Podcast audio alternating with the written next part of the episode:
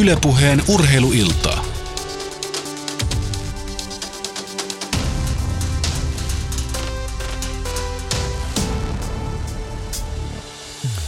Näin oikein mukavaa torstaista iltaa ja tervetuloa Yle Puheen urheiluiltaan. Elektronisesta urheilusta on kasvanut hetkessä maailmanlaajuinen ilmiö. Turnauksissa liikkuvat massiiviset rahat ja myös monet pelaajat ansaitsevat pelaamalla elantonsa. Mutta mitä ihmettä sitten se e-urheilu oikein on? Tänne studion vieraaksi on saapunut Ylen e-urheilun lähetyksessä tuttu selostaja ääni Teemu Väbit Hiilinen, koripalloilussa ja pelisuunnittelun parissa uraa tehnyt Kimmo Muurinen, elektronisen urheilun ensimmäisenä kouluna Suomessa valinnaisaineisiin lisääneen ammattikoulupraktikumin liikuntakoordinaattori Björn Nalle Nylund sekä Seulin tuore puheenjohtaja Joonas Kapiainen. Euroilun selostaja Teemu Vapit Hiilinen aloitti oman pelaajauransa 2000-luvun alussa. Muun muassa Suomen maajoukkueessa ja Euroopan huipulla pelannut Hiilinen on nähnyt läheltä, kuinka e-urheilusta on kasvanut valtaisa bisnes. Kimo Uurinen on meille monille tuttu etenkin koripalloparketilta. Muurinen loi vahvan uran niin maajoukkuessa kuin seurajoukkuetasollakin. Ja tuon peliuransa jälkeen Muurinen on työskennellyt äh, pelisuunnittelun parissa, mutta nyt entinen koripalloilija pelaa menestyksekkäästi suomalaisessa kilpajoukkueessa äh, Make Warrior Online-peliä Euroopan äh, huipulla.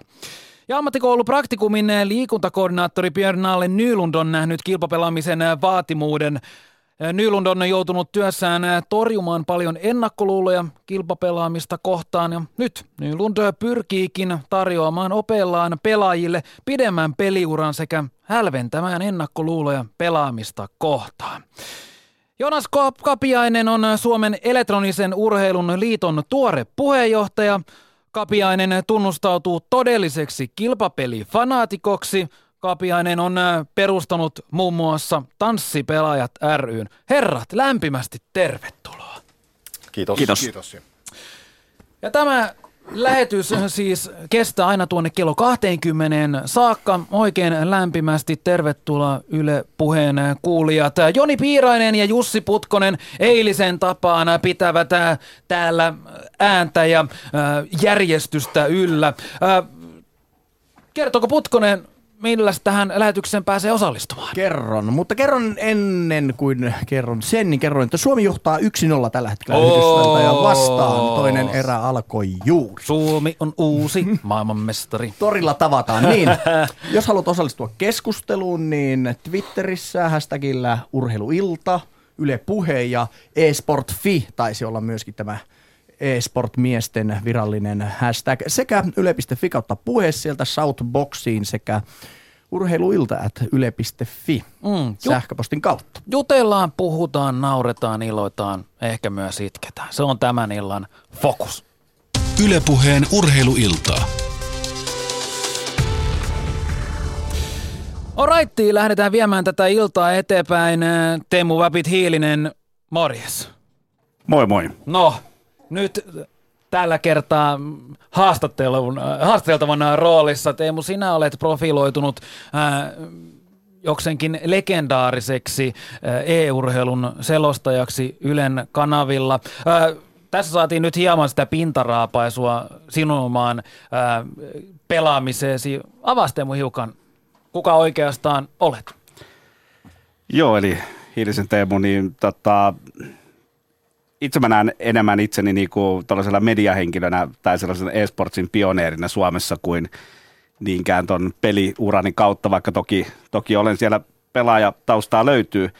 Mehän oltiin joskus vuonna 2004-2005 aloitettiin Suomessa ensimmäiset omat stream-lähetykset aikaa, milloin ei ollut vielä mitään niin kuin nykyisiä suoratoistopalveluja, niin kuin Twitchiä tai YouTubea tai mitään muuta vastaavaakaan, mihin pystyi suorana suoraan lähettää, että meillä on sellainen Windows-purkki jossain nurkassa ja, sitä kautta lähetettiin kuvaa. Jossain kohtaa ei lähetetty edes kuvaa, vaan meillä oli sellainen Teamspeak-palvelin, mihin jengi voi tulla samalle kanavalle ja me selostettiin sinne sitä settiä. Eli tällaisesta ai, ai, me ollaan ai. joskus reilu kymmenen vuotta sitten aloitettu. Eli asiat ovat joskus olleet ihan eri tavalla. No siis, siis mä muistan, että me raahattiin joskus kaikki koneet ja kaikki jonnekin Lahde, Lahtilaneelle, nukuttiin siellä lattioilla makuupusseissa ja selostettiin huvikseen ja maksettiin jokainen piletti itse, mikä, mitä sinne pystyy. Mutta siis niin kuin, jostainhan se on aloitettava. Se on juuri näin, eli pioneerityö, se on ollut se, mitä sinä olet tehnyt. No kyllä mä niinku uskallan korottaa itseni siihen asemaan, että olen, olen ollut yksi suomalaisen e-sportsin pioneereja, nimenomaan niinku mediapuolella. No tuo selostaminen, sinut tunnetaan vahvasta eläytymisestä ja ennen kaikkea siitä asiantuntijuudesta. Minkälaista on selostaa kilpapelaamista? Ihan varmaan samanlaista kuin kaikki muukin selostaminen. Sähän vaan tuot puheeksi sen, mitä sä näet. Eihän mm. selostaminen sen ihmeempää ole mun mielestä ikinä ollut. Et mitä, mitä eri pelejä on selostanut ja sitten tota, koripallossa on ollut kuuluttajana ja tällaista, niin ei, ehkä, ehkä siihen löytyy joku tietynlainen flow-tila, kun siihen pääsee sisään. Että ainakin itse niin kuin Juha Kurpan kanssa, mikä on se mun asiantuntija, kommentaattori siinä, niin puhutaan nimenomaan sellaisen niin flow-tilaan pääsemässä, kun, että kun se lähtee päälle, niin sitten on ihan huikea hetki. Sittenhän sä et välttämättä enää tajuu, mitä sä sanot. Mm. Ja se on ehkä se tavoitetilakin. Niin se on yhtä tykitystä sen jälkeen. Mistä äh, sinun intohimosi kumpuaa tätä upeaa EU-urheilua kohtaan? Varmaan just siitä omasta pelitaustasta, että on ollut kuitenkin gameri sieltä vuodesta 83 lähtien, milloin ei käytetty sanaa gameri vielä missään, missään merkityksessä. Silloin Faija toi Commodore 64 meikäläisen himaa ja varmaan kuvitteli, että pojasta kun tietokoneinsinööri tulee, mutta tulikin pelkkä pelaaja. Mutta ihan huikeet ollut kuitenkin sen jälkeen. Oli varmaan toivekkaan, että joku miljonääri tuosta tulee, kun se vaan pelaa, mutta ei, ei käynyt ihan, ihan niin, mutta ihan hyvin hätä elämä on kohdellut kuitenkin. No, no se on juurikin näin. Lämpimästi Teemu vielä tervetuloa. Kiitos, kiitos. Kimmo Muurinen tuossa vieressä nyökyttelee päätä ja hymyilee. Onko se Commodore juuri siitä, mistä sinullakin oma peliurasi lähti liikkeelle aikana? Joo, kyllä. Tämä on ihan sama, sama tarina, että muutama vuotta vaan myöhemmin, kun Teemulla, että et tota, oli aika, oli tota, sieltä se lähti Commodore 64. Mm. Äh, mikä siinä laitteessa, mä haluan sen, vähän tietää sitä, että onko se se just, että se on sen ajan se ainoa tuote ikään kuin ollut, mitä, millä pystyy ikään kuin pelaamaan, vai miksi se on niin legendaarisessa asemassa? Vielä tänä päivänäkin sitä jotenkin romantisoidaan. Sitä mä en osaa sanoa, en nyt just muista, että mitä, mitä silloin on ollut tarjolla. Mutta, Spectrum 48. Niin, jotain, oh, jotain tällaisia, tällaisia en kaikkiin niitä muista, mutta en tiedä, olisiko se sitten ollut, olisiko siinä ollut joku hinta tai, tai jotkut ominaisuudet, mikä se sitten oli, mikä teki siitä sit sen, sen tota parhaan laitteen mm. siinä, siinä tota kohdassa, että et, et, varmaan jotain tämmöistä. Mutta näinhän se on siis, mulla on tähän teoria kaksi teoriaa itse asiassa. Toinen teoria on se, että Spectrumissa oli kuminäppäimet, että kun kirjoittaa, niin kuuluu semmoinen kiva klikitys. Ja toinen, mis, minkä tämä konsolisodat voitetaan, on se, että silloin oli parhaat pelit. Oh. Se, se, se mä uskon, että se oli. Se, se on totta. Ja sittenhän tuli Amiga ja Amiga tonninen, kun se nyt oli ja näin poispäin, että mutta sittenhän se Commodore tarina loppui. Oliko silloin jotain asetelmaa, kun nythän on Pleikkari ja Xbox, jotka kil, kilvottelee koko aika toisia vastaan, niin oliko silloin joku vastaava, millä Commodoren vaikutusvaltaa yritettiin jollain tavalla syrjäyttää? Muistatteko te Mä en, en, ei mitään. Mulla, mulla, mulla on semmoinen muistikuva, että mikrobitin, mikrobitin kannessa oli sellainen kädenvääntökuva, jos toisessa luki Komppu 64 ja toisessa Spectrum 4 Se on, mutta kyllä niinhän niitä vertailtiin. Niin. Mutta tulihan siihen toi kasipittinen Nintendo vähän päästä mukaan niin, myös. Tuli. Nintendo, joo, se on totta. Hyi konsoli. PC Master jätetään, jätetään ne konsolit pois tästä keskustelusta. Kimmo, hei, sut muistaan tosi hyvin Susiengistä. Mm, miten se on nyt hommat lähtenyt rullaamaan, ura on loppunut, nyt sitten – sä oot edelleen jatkanut ikään kuin sillä tiellä, mistä sä oot aikanaan lähtenytkin, eli tietokoneet edelleen rakkaus sitä kohtaa, sitä pelaamista kohtaa, se on säilynyt, mutta mitä muuta? Joo, siis äh, peliuran jälkeen ja siinä tota, loppupuolella, niin luonnollisesti kun nämä pelit on mun elämässä ollut vahvasti, jopa niin vahvasti, että tähän voisin sanoa, että, että tota, treenit on vähän niin kuin hoidettu silleen nopeasti pois alta, että pääsee himaa pelaa niin tota, tosiaan sitten oli aika luonnollista yrittää hakeutua pelialalle töihin sitten peli, niin kuin tota, koripallouran jälkeen ja, ja kiinnostus oli, oli kova sinne ja, ja tota, olin sitten muutaman vuoden tällaisessa mobiilipelifirmassa kuin Tunnel Ground töissä ensin artistina ja sitten projektimanagerina. Ja tota, saatiin yksi mobiilipeli aikaiseksi siellä ja, ja tota, tällä hetkellä on IT, IT-alalla, IT-firmassa töissä ja, ja pelailen kunnon säilyttääkseni niin, niin tota senioreitten kolmevitosten sarjaa, että mm. sellaista tällä hetkellä. Vielä pidetään sitä ää, korisfiilistä yllä sitten kolmevitosessa. Joo, ilman muuta, että, että kyllä sekin on niin, niin vahvasti mukana ja, ja kiinnostus siihenkin on, on niin, niin kovaa edelleenkin, että, että tota, kyllä sitä täytyy ihan jo, jo tota oman hyvinvoinninkin kannalta koittaa pitää, mm. pitää tota, kun tämä työnteko nyt on, on ja, ja tämä peliharrastus on sitä istumista, niin se on oikein hyvä tasapainottava tekijä mm. sitten tämä, tämä urheilu niin kuin siihen rinnalle, että, että se on ihan järkivalinta pitää se siinä mm. mukana myös. Ö, sinut nähtiin huipulla koripalloilun parissa, mutta niin nähdään huipulla myös Euro, ö, Euroopan tasolla kilpapelaamisessa. Avaa hiukan tätä. Joo, siis mä oon pitkän aikaa pelannut tällaista, tällaista tota MechWarrior ja Battletech niin kuin, ö, roolipeliin ja lautapeliin pohjautuvaa, pohjautuvia pelejä. Niitä on vuosien saatossa tullut, tullut tota, varmaan, jos ei kymmeniä, niin ainakin, ainakin toista kymmentä pitkälti eri pelejä ja ja tota, ne on yleensä ollut tällaisia simulaattoreita, jossa tota, ohjastetaan tällaisia valtavia taistelurobotteja – Mm. Ja tota, näitä pelejä kun on, on tullut, niin niitä aina pelannut ja on, on kiinnostanut sellaiset. Ja sitten tuli tämmöinen tämmöinen tota, muutama vuosi sitten tämmöinen online-versio, jossa pelataan muita pelaajia vastaan verkossa.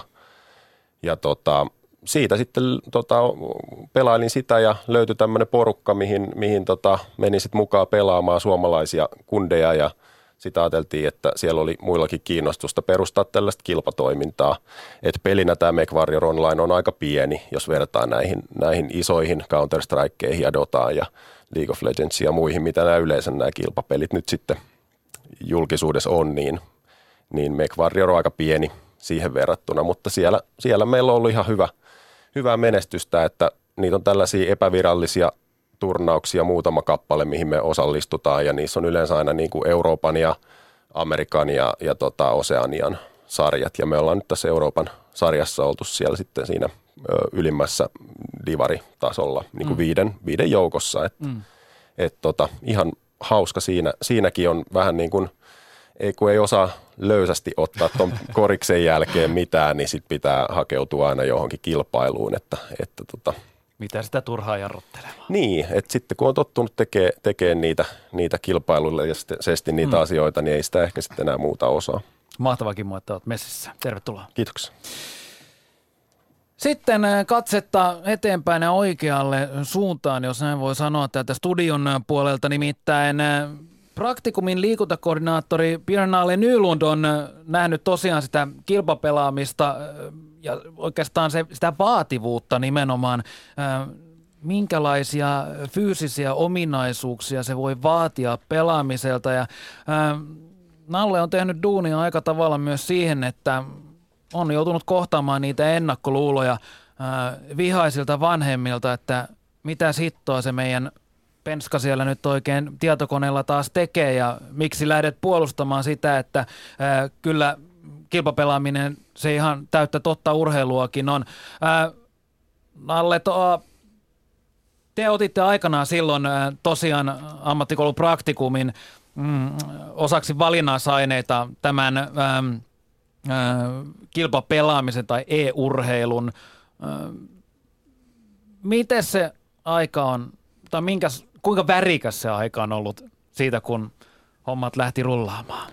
No onhan se ollut aika mielenkiintoinen matka, ainakin henkilökohtaisesti mulle, koska mulla ei ole niin kuin sillä tavalla mitään tällaista niin kuin elektronisen urheilun taustaa tai pel- pelailutaustaa, niin, niin tuota, en mä tiedä, ne sai mut houkuteltua mukaan jollain tavalla, että mut pitää hoitaa vähän liikuntaa näille, näille pelaajille, mutta kyllä se jotenkin se avasi silmät toi, että tämähän on, on periaatteessa, tai se on ihan niin kuin varten otettava homma ja monen, monen, monen nuoren niin kuin rakas harrastus ja ne panostaa aika paljon siihen, että jos pystyy niin kuin jollain tavalla auttaa heitä siinä, siinä omassa harrastuksessaan, niin miksei. Ja mun mielestä koulun tehtävähän on myöskin niin kuin elää ajassa, eli maailma muuttuu ja tällaisen vanhan koirankin täytyy oppia istumaan. no näin se onkin. Äh, minkälaisia huomioita sä oot tehnyt siitä, äh, äh, mitkä asiat ovat äh, ikään kuin painottuneet äh, hyvän e-urheilijan ominaisuuksissa, tuollaisissa fyysisissä ominaisuuksissa? No mun mielestä, niin kuin mä joskus olen sanonut, että kaikki nämä, nämä tukitoimet, mitkä nämä perinteisten urheilulajien harrastajat tekee, että nukkuu tarpeeksi ja syö terveellisesti ja huolehtii siis sitä fyysisestä kunnosta. Ja tällä, täl, tällainen, tällaiset asiat niin mun mielestä on tärkeitä. Ja ne yllättävän hyvin nämä on, nämä on omaksunut nämä meidän, nämä meidän opiskelijat, ketkä sen kurssin on valinnut koulussa. Että mä oon positiivisesti yllättynyt, että ne niin kuin uskaltaa lähteä ja kokeilla uutta ja niin kuin muuttaa sitä elämän, elämäntyyliään. Ja tosi positiivinen fiilis mullakin aina on. Mm. Sinä joudut äh, torjumaan niitä sanansäiliä aika tavalla ennakkoluuloista. Minkälaiset ennakkoluulot yleensä ovat niitä tyypillisiä, joita joudut kohtaamaan työssäsi? No, niitä, niitä on ollut ties, ties minkälaisia, mutta tota, kyllähän se niinku, tuolta ur, urheilumaailmasta niin, niin loseriksi tässä haukutaan, mutta en mä koe olevani luuseri missään nimessä, vaan päinvastoin. Mun mielestä Miksi on... olisit äh, luuseri? No, mä niin kun on, on jättänyt sen urheilun ja nyt mä teen jotain muuta. Teen töitä jo, joidenkin muiden kanssa. Niin sä oot profiloitunut en... kuitenkin aiemmin näitä ihan huippuurheilijoiden kanssa kuitenkin toimimiseen. No, mä oon valmentanut ehkä jo liikaakin, mutta yli, yli 27 vuotta toiminut valmentajana. Ja mullahan on myöskin koulussamme niin tuota ihan tällaisia SM-tason perinteisen urheiluharrastajia, jotka, mm. joiden päivää mä siellä, siellä hoitelen ja nyt nämä EU-urheilut on tullut mukaan ja kyllähän siinä oli, oli tietty konflikti varsinkin urheilumaailmassa, niin, niin nähtiin, että en tiedä uhkana vai, vai, vai mitä tämä on, että ei saa, tätä ei saa kutsua urheiluksi, että tämä ei missään nimessä ole urheilu, että, että pysykää siellä vaan mm. tietokoneiden mm. äärellä. Että. Niin. Lämpimästi tervetuloa alle. Kiitoksia. Katsotaan, miten ajatusmaailmat kenties tästä muuttuu, kun ilta tuonne kello 20 asti sitten äh, kuluu. Vielä toivotetaan tervetulleeksi myös Joonas Kapiainen, nimittäin Joonas on tuore Seulin eli Suomen elektronisen urheiluliiton puheenjohtaja. Joonas, ensimetrit, ne ovat aina ne kiinnostavimmat, mitä meitä tavallisia tallaajia kiinnostaa. Mites tammikuussa, kun pesti alkoi, miten hommat ovat lähteneet liikkeelle? Kiitos. Tosi hyvin on lähtenyt liikkeelle. Ollaan lähdetty tekemään erilaista lähestymistapaa. Tämä urheilun taas, kun meillä on uudenlaisia jäseniä tuolla liiton puolella ja ja totta kai toimijoita on tullut paljon enemmän siihen mukaan. Ja mä oon liitossa ollut vuodesta 2013 jo oikeastaan riveissä hallituksen kanssa tekemässä hommia ja sinänsä ei ollut niin vaikeaa tavallaan sopeutua siihen, vaan enemmänkin ehkä lähdettiin uudella kokoopanolla miettimään, että mitkä asiat on niitä tärkeitä juttuja, mitä Suomen elektronisen urheilun keskiössä pitää tehdä ja mitä pitäisi toteuttaa, miten lajia pitää kehittää ja siltä osin niin kuin linjattiin tietynlaisia juttuja toimintasuunnitelmaa, jota nyt sitten toteutetaan. Mm. Ö, muistanko oikein, niin Jouste Erkka oli sinun ääneen siinä. Kyllä. Ja muun muassa Hiilisen Teemukin on ansiokkaasti toiminut Pestissä. Miten se ö, sinun työkuva pitää kaiken kaikkiaan sisällään? Uh, vaikka mitä. Tota, kaikenlaista. No ensinnäkin puheenjohtajan tehtävät, hallinnolliset tehtävät, eli, eli kutsua liitto hallituksen kokoonpano aina yhteen tietyn väliajoin.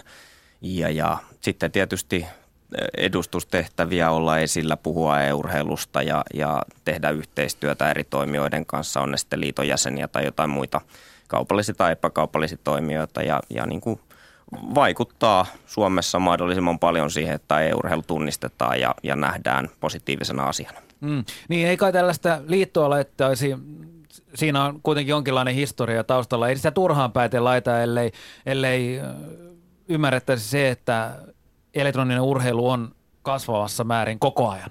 Ei toki, että liittohan perustettiin aikanaan. Siinä oli iso joukko tapahtumajärjestäjiä, jotka järjesti elektronisen urheilun toimintaa ja ja he halusivat, että tälle niin kuin toiminnalle luodaan myös kansallisesti sellainen pohja, joka tietyllä tapaa standardoi sitä ja pystyy niin kuin tuomaan semmoisia jatkuvia käytäntöjä tähän, tähän niin kuin harrastus- ja kilpailutoimintaan. Ja, ja nyt sitten ollaan tässä, että mukaan on tullut matkalla sitten – erilaisia oppilaitoksia ja eri elektronisen urheiluorganisaatioita ja sitten ihan kaupallisiakin toimijoita. Tässä on aikamoinen tämmöinen iso paletti nyt kyseessä ja loppua tälle kasvulle ei vielä ainakaan näy. Mm. Joona, sinä olet perustanut Tanssipelaajat ryn. Avaa hieman tätä. Tosi se mielenkiintoinen on... detalji. Kyllä, se on tota, mun vanha harrastus. Mä oon itse, itse tota, lähtenyt vähän erilaista lähtökohdista ja urheilu. Totta kai mä oon pelannut paljon kilpapelejä niin kuin tuossa matkan varrella, mutta tanssipelaaminen on mulle ollut sellainen harrastus, jota mä oon tehnyt Suomessa ja sitten myöskin ulkomailla kilpailullisesti. Et se ei ole kovin suosittu laji sinänsä se hirveästi harrastajia, mutta Suomessakin on jonkinmoinen yhteisö siitä, joka on, joka on sitten aikanaan tarvinnut sitä, että sille on pitänyt tietynlaiset raamit perustaa ja muodostaa siihen omaa kilpailutoimintaa ja sitten, sitten kun itse on sitä tosi kovasti ja e, fanaattisesti harrastanut ja kilpailut siinä, niin on ollut tärkeää olla itse mukana tekemässä näitä rakenteita sinne taustalle. Mm, ja nyt tie on vienyt puheenjohtajaksi, voisi sanoa kai ihan senaattoriksi asti. Siihen suuntaan. Siihen suuntaan. Lämpimästi Joonas, tervetuloa. Kiitos. Tästä lähetys jatkuu eteenpäin. Joni Piirainen, Jussi Putkonen täällä vetävät tätä äh, savottaa tuonne kello 20 asti. Ja hei, hyvä kuulija, voit osallistua tähän lähetykseen joko sähköpostilla äh, urheiluilta at yle.fi tai sitten ihan perinteisesti Twitterin välityksellä tunnisteella hashtag urheiluilta ja puhuttiinhan me tuossa sitä, että esport.fikin oli yksi, jolla pääsee tähän äh, kommentoinneillaan käsiksi. Ja sitten on vielä tuo perinteinen shoutboxi yle.fi kautta puhe ja sieltä vaan klikiti klik ja tarinaa sinne. Ja kysymystä hei meidän vieraille ehdottomasti. Ylepuheen urheiluiltaa. Oraitti, lähdetään keskustelemaan siitä, että mitä ihmettä se e-urheilu oikein ja kilpapelaaminen on. Kimmo Muurinen, aloita sinä ensin. Jaa, eli mitäs, mi, mistä siitä on kysymys vai? Mm, kyllä, juurikin näin. Aletaan pilkkomaan. Siinä varmaan tota, on kysymys siitä, että katsotaan, että kuka on paras jossain tietyssä pelissä.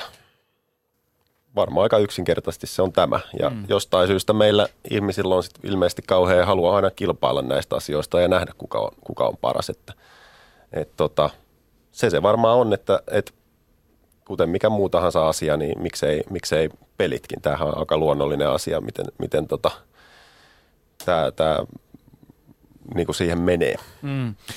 Tuo kilpapelaaminen, se on ikään kuin muuttanut muotoaan jatkuvasti. Silloin aikanaan, kun Teemu sinä aloitit, voisiko sanoa näin, kilpapelaamista, niin silloin hiirimatot tulivat palkintoina tutuiksi ja kenties hiiretkin siinä vaiheessa. Niin, mm, onko tämä nyt ihan sitä totista totta?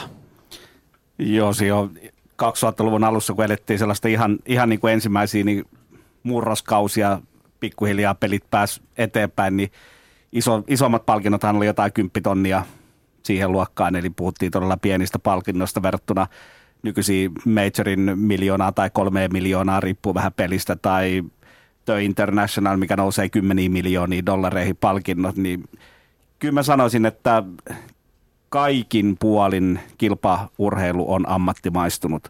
Eli meillä on syntynyt sellainen normaali urheilun ekosysteemi siihen ympärille. Eli on, on selostajia, on toimittajia, on mainostajia, on pelaajien manakereita, on talleja. Ihan tällainen samanlainen, mikä kaikessa urheilussa. Eli, ja niin kuin puhuttiin, niin kuin valmennus on ammattimaistunut, meillä on urheilupsykologeja. Viime Suomen Kuvalehdessä oli haastateltu tätä, eh, mikä se on, Mia Stelperi. Stelperiä oli haastateltu siellä.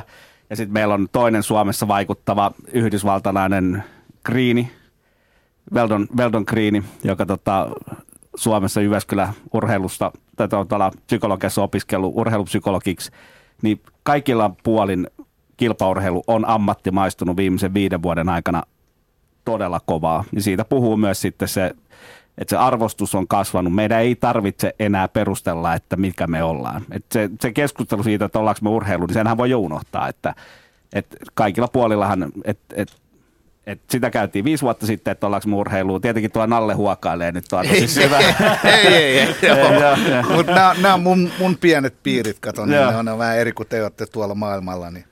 Nalle tulee sieltä, sieltä kulttuurista vielä, missä urheilu on sitä, että veri vuotaa hikolla ja kiroillaan niin mä pentelesti. Ja tässä nyt on kaksi niistä. Eli kiroillaan niin mä pentelesti ja hikoillaan, mutta veri ei vuoda kuin virtuaalisesti. Mutta, niin, niin, tota, niin, kyllä siis me ollaan elektronisesta urheilusta on tullut aivan ammattimainen urheilu siinä, missä kaikki muutkin etsii tietenkin vielä vähän sitä, että mikä, mihin se kasvu tulee johtamaan. Et ei se ole missään nimessä, se ei ole loppu vielä. Mm. Hei, mä voisin kysyä tämän toisinpäin. Mikä ei ole e-urheilua? On, onko se, että oh. pelataan esimerkiksi vaikka jotain pientä mobiilipeliä, ja sitten viitataan, että hei, mä löin tuossa pinoamispelissä Mä sain 150 50 pinoa päälle, tommonen minipeli, stack, mä sitä hakkailen. Ja sit kaveri sanoi, että no mä YouTubessa katson, tuossa 300 stackia, että lähde siitä. Eli onko se, onko se e-sport? Onko kaikki tietokonepelaaminen, jonka sä voit jakaa joko reaaliaikaisesti tai sitten niin kuin Twitterin tai jonkun muun somen kautta, niin onko ne kaikki e-sporttia? Jos sä niin kuin vedät tosi lavella pensselillä, niin on. Mutta kyllähän periaatteessa meillä on niinku ihan samalla tavalla kuin urheilussakin on määritelty tiettyjä, tiettyjä lajeja, mitkä on. Että et kyllä me voitaisiin puhua, että eukon kanto on urheilua. Tavallaan se on. Jos me vedetään tosi lavelle mittarilla, kyllähän me julistetaan siellä maailmanmestari eukon kannosta. Mutta sitten me tiedetään kyllä, että se arvostus tiettyjä lajeja kohtaan on kuitenkin suurempi. Ja samalla tavalla e-sportsissa on. Meillä on, meillä on ne valtapelit. On CS, mikä on niin kuin Euroopassa, eli Counter-Strike 1 maailman mittakaavassa sitten suurimmat on Dota 2 tai League of Legends. StarCraft on pikkuhiljaa vähän, vähän hiipunut siitä, mitä se on, ja Hearthstonekin pelaillaan, mutta ihan et, tosi lavella pensselillä, joo. Kyllä. Onko esimerkiksi War of Warcraft niin e-sportti? Kyllä siinä voi kilpailla. Mutta siinä, ei. siinä voi kilpailla voi. ja siinä kilpaillaan ja siinä on kyllä, ammattimaista kyllä, toimintaa kyllä, ja rahaa ja sponsseja ja kaikkia tätä, mutta onko se siis e-sporttia? Kyllä siis se osa, mitä, mitä siinä järjestetään, kyllä näitä turnauksia, siinähän on 1v1, 3v3 ja mm. 5v5. Niin ihan samalla tavalla, vaikka se itse peli, suuri osa sitä on tätä PVEtä, eli, eli tota, pelataan tietokonevastustajia vastaan, mutta koska se on myös puolet siitä, siitä peli, pelistä on sitä muita pelaajia vastaan pelaamista, niin riittävästi, kun siinä, siinä tota, sitten aletaan kilpailemaan ja järjestäydytään ja ö, tulee joukkueita ja muita, niin mikä tahansa periaatteessa on silloin e-urheilu. Mm. Kyllä, mutta te... sitten sit on se arvostuskysymys, eli mitä sieltä arvostetaan enemmän? Niin se perinteisen urheilukäsite, niin se on muuttunut siis aika paljon. Nyt mitä Putkonenkin kysyy tässä teiltä ja mitä, miten te vastaatte, niin se, siis perinteisen urheilun käsite, niin enää ei oikeastaan voi sanoa suoraan, mitä se on. Se on, se on laajempi, se on laajentunut. Kö? No ehkä voisi kommentoida sen verran, että perinteinen urheilu, niin, niin puhutaanko me no, liikunnallisesta niin. urheilusta. Mm. Shakki on ollut urheilulaji aika kauan aikaa ja, ja niin kuin Suomessa on ollut keskustelua moottoriurheilusta aikana, jonka kanssa on käyty hirveä debatti, että onko se urheilua. Varmaan joku keskustelee ja, ja siinä on tosi, niin kuin, siitäkin sitten kun siihen tuli kansallisia – tähtiä siihen lajiin, niin sitten se unohdettiin se keskustelu johonkin, mutta, mutta niin kuin yhtä lailla niin kilpailua, missä on niin kuin, tasapuoliset elementit kaikille kilpailu ihminen ihmistä vastaan mittelöidään siitä, kuka on paras. Ja, ja jos se on älyllistä tai fyysistä, niin sille ei ole merkitystä kumpaa se olkoon se sitten sitä tai molempia. E-urheilussakin on lajeja, jossa tehdään sekä fyysisesti että, että mielellisesti tätä hommaa ja, ja kyllä niin kuin sitä myöten niin koetaan, että kun se kilpailu on siinä, niin se urheilu. Joo, siis mä ei ole tarkoitus pudottaa pohjaa koko keskustelun alta, mutta mä ihmettelen, että mikä tässä on tämä suuri jako, että miksi pitää ylipäätään päättää, että onko joku urheilua vai ei. Et mä, mä en oikein ymmärrä. Ainoa, että siinä vaiheessa, jos, jos pitää, tai aina kun tulee raha rahaa, että jos jaetaan vaikka jotain tukia, niin jos se sua ei ole määritelty urheiluksi, niin silloin sä et voi saada jotain tukia esimerkiksi niin kuin tällaisissa tilanteissa mä voisin ymmärtää, että haluttaisiin profiloitua niin kuin tosi vahvasti urheiluksi, että tämän lain harrastajat voi vaikka saada jotain tukia esimerkiksi. Mutta en mä näe, mikä, mikä hirveä debatti tästä pitää niin kuin tehdä ylipäätään, että miksi tästä pitää vääntää. No ehkä, miksi ehkä tämä sen vaan takia, tällaista niin.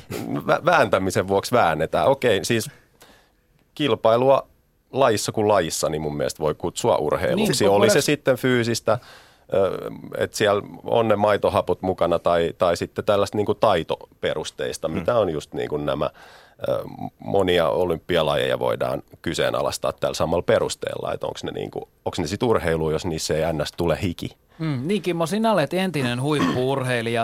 Äh, otetaan Nalle mukaan myös tähän keskusteluun. Sinä olet toiminut äh, urheilijoiden, äh, huippuurheilijoiden kanssa äh, monella eri tavalla. Mitä te herrat ajattelette siitä, pitäisikö tämä äh, pikemminkin puhua kilpapelaamisesta? Siis näin yleisellä tasolla, koska tä, mistä varmaan tämä koko debatti johtuu on siitä, että ää, laji liittyy niin paljon ennakkoluuloja, nyt yritetään, yrit, yritetään ehkä lähtökohtaisesti niitä hälventää ja jonkinlaista raja-aitaa vetää siihen. Varsinaisestihan siinä ei ole yhtään mitään ö, väliä, ö, onko tämä urheilua, vaan lähinnä sitä, että mitkä ovat ne näkökannat, millä tavan kenties tästä voidaan puhua, jos esimerkiksi nimenomaan halutaan vaikka urheilijoita tukea, koska monet e-urheilijat pitävät itseään kuitenkin urheilijoina, mutta ei välttämättä ole sitten taas tukijasten piirissä. Joo, no henkilökohtaisesti mun, mun mielestä se on niinku ihan, ihan niinku sana, sanamuodoista kiinni ja niistä mm. on niinku turha, turha vääntää, että et tota, ne yhtäläisyydet siihen, että miten sitä, sitä kilpailua tehdään, niin niin kuin perinteisen urheilun ja, ja kilpapelaamisen, kutsutaan sitä vaikka nyt siksi, niin ne on kuitenkin niin samanlaiset, että se itse suoritus on se lähes ainoa, mikä siinä nyt sitten kuin erottaa, että kaikki ö, harjoittelu, otteluihin valmistautuminen, sit niin siis itse tämän niin pelin, pelin mekaniikkojen harjoittelu ja vaikka, vaikka tota videoiden kautta tämmöinen omien pelien kattominen ja sen niin oppiminen, että mitä, mistä sä teet väärin, missä sä voit parantaa, mitkä asiat sä teet hyvin, niin nämä, nämä on kaikki niin, niin samanlaisia perinteisessä urheilussa ja kilpapelaamisessa, että mä en, mä en vaan niin näe, että mikä mm. siinä on se tarve erottaa. Mä, mä voisin ajatella tätä niin kuin evoluutisesti, että, että alimmalla tasolla on leikki. Et, et, et tähän on lähtenyt siitä, että me, meillä on tietokone, joka oli tiedon käsittelyyn tarkoitettu kone. Sitten joku perkele meni keksimään, että hei, tehdäänpä tähän joku hauska peli. Sen jälkeen aletaan pelaamaan, aletaan pelaamaan. Yhtäkkiä leikistä tuleekin sen jälkeen peli. Eli aletaan pelaamaan. Se on vieläkin tässä vaiheessa, se on, sel- se on enemmän kuin leikki, koska leikkihän on lapsille. Ja sen jälkeen, kun pelaaminen alkaa muuttua vakavaksi, alkaa tulla raha tai valmentaminen tai tavoitteellinen pelaaminen, niin sitten aletaan puhumaan urheilusta. Ja mun mielestä tässä on niin kuin salibändy on käynyt tämän saman läpi. Monet lajit on joutuneet luomaan sen nahkansa siitä. Golf ehkä 300 vuotta sitten tai jalkapallo jotain semmoisia. Ja e-sport on 20 vuotta, 30 vuotta ehkä korkeintaan vanha laji. Niin se on sen nyt, nyt on jäänyt tavallaan pelaaminen taakse. Mä muistan, kun mä hakkasin duumia viisi tuntia päivässä. Joka ikinen päivä sivilisaatiota. Mutta ei mulle tullut koskaan mieleen, ei ollut vielä niitä reittejä, että olisi voinut jotenkin alkaa, että tästähän voi saada rahaa. Ja sitten tulinkin jo riittävän vanhaksi unohtu. Ja nyt tässä on ihmisiä, jotka niinku tavallaan pioneereja, niin kuin mm, sanotaan. Mm. Näin mä tän näen. Mm. Jonas äh, Kapiainen, äh, sinä olet siis Suomen elektronisen urheiluliiton tuore puheenjohtaja. Äh, kuinka tärkeää se teille se liitolle on, että äh, pelaaminen mielletään johonkin tiettyyn muottiin? Öö, no niin pitkälle, kun me edustetaan kilpapelaamista ja puhutaan elektronisesta urheilusta, niin meille on tärkeää vaan näyttää, että mitä se on ja mitä se pitää sisällään.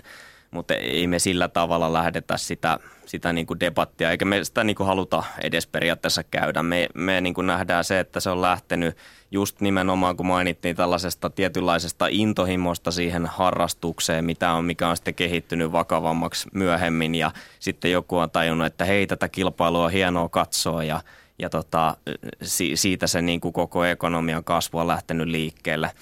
Et enemmän me keskitytään siihen, että mitä tämä kokonaisuus käsittää sisällään ja, ja millä tavoin me voidaan sitten liittona olla kasvattamassa siitä tällaista niin kuin hyvää vakioitunutta urheilutoimintaa, mitä tehdään samoilla pelisäännöillä ja luodaan yhteiset käytännöt kaikille täällä Suomessa ja sitten myöskin vaikutetaan vastaavasti ulkomaillakin. Mm. Hyvät kuulijat, täällä siis vietellään urheiluiltaa ja e-sport on meidän aiheena ja tässä juuri availlaan sitä, että mitä ihmettä se e-urheilu oikeastaan on, eli elektroninen urheilu. Ää, varmasti ollaan nyt päästy siihen ainakin yhteisymmärryksen, että ei sillä käsitteellä varsinaisesti ole yhtään mitään väliä. Se, sitä varmasti kaikki täällä nyt nyökyttelee. Tosiaan, mitäs mieltä sinä olet hyvä kuulija? Laita ihmeessä viestiä joko ä, tuolta sähköpostin kautta urheiluilta.yle.fi tai Twitterillä hashtag urheiluilta tai shoutboxin kautta yle.fi kautta puhe tai sitten oli vielä Twitterissäkin se esport.fi. Meeri muuten kysyy täältä että Twitteristä, että koska Suomeen saadaan e-urheilu realitysarja?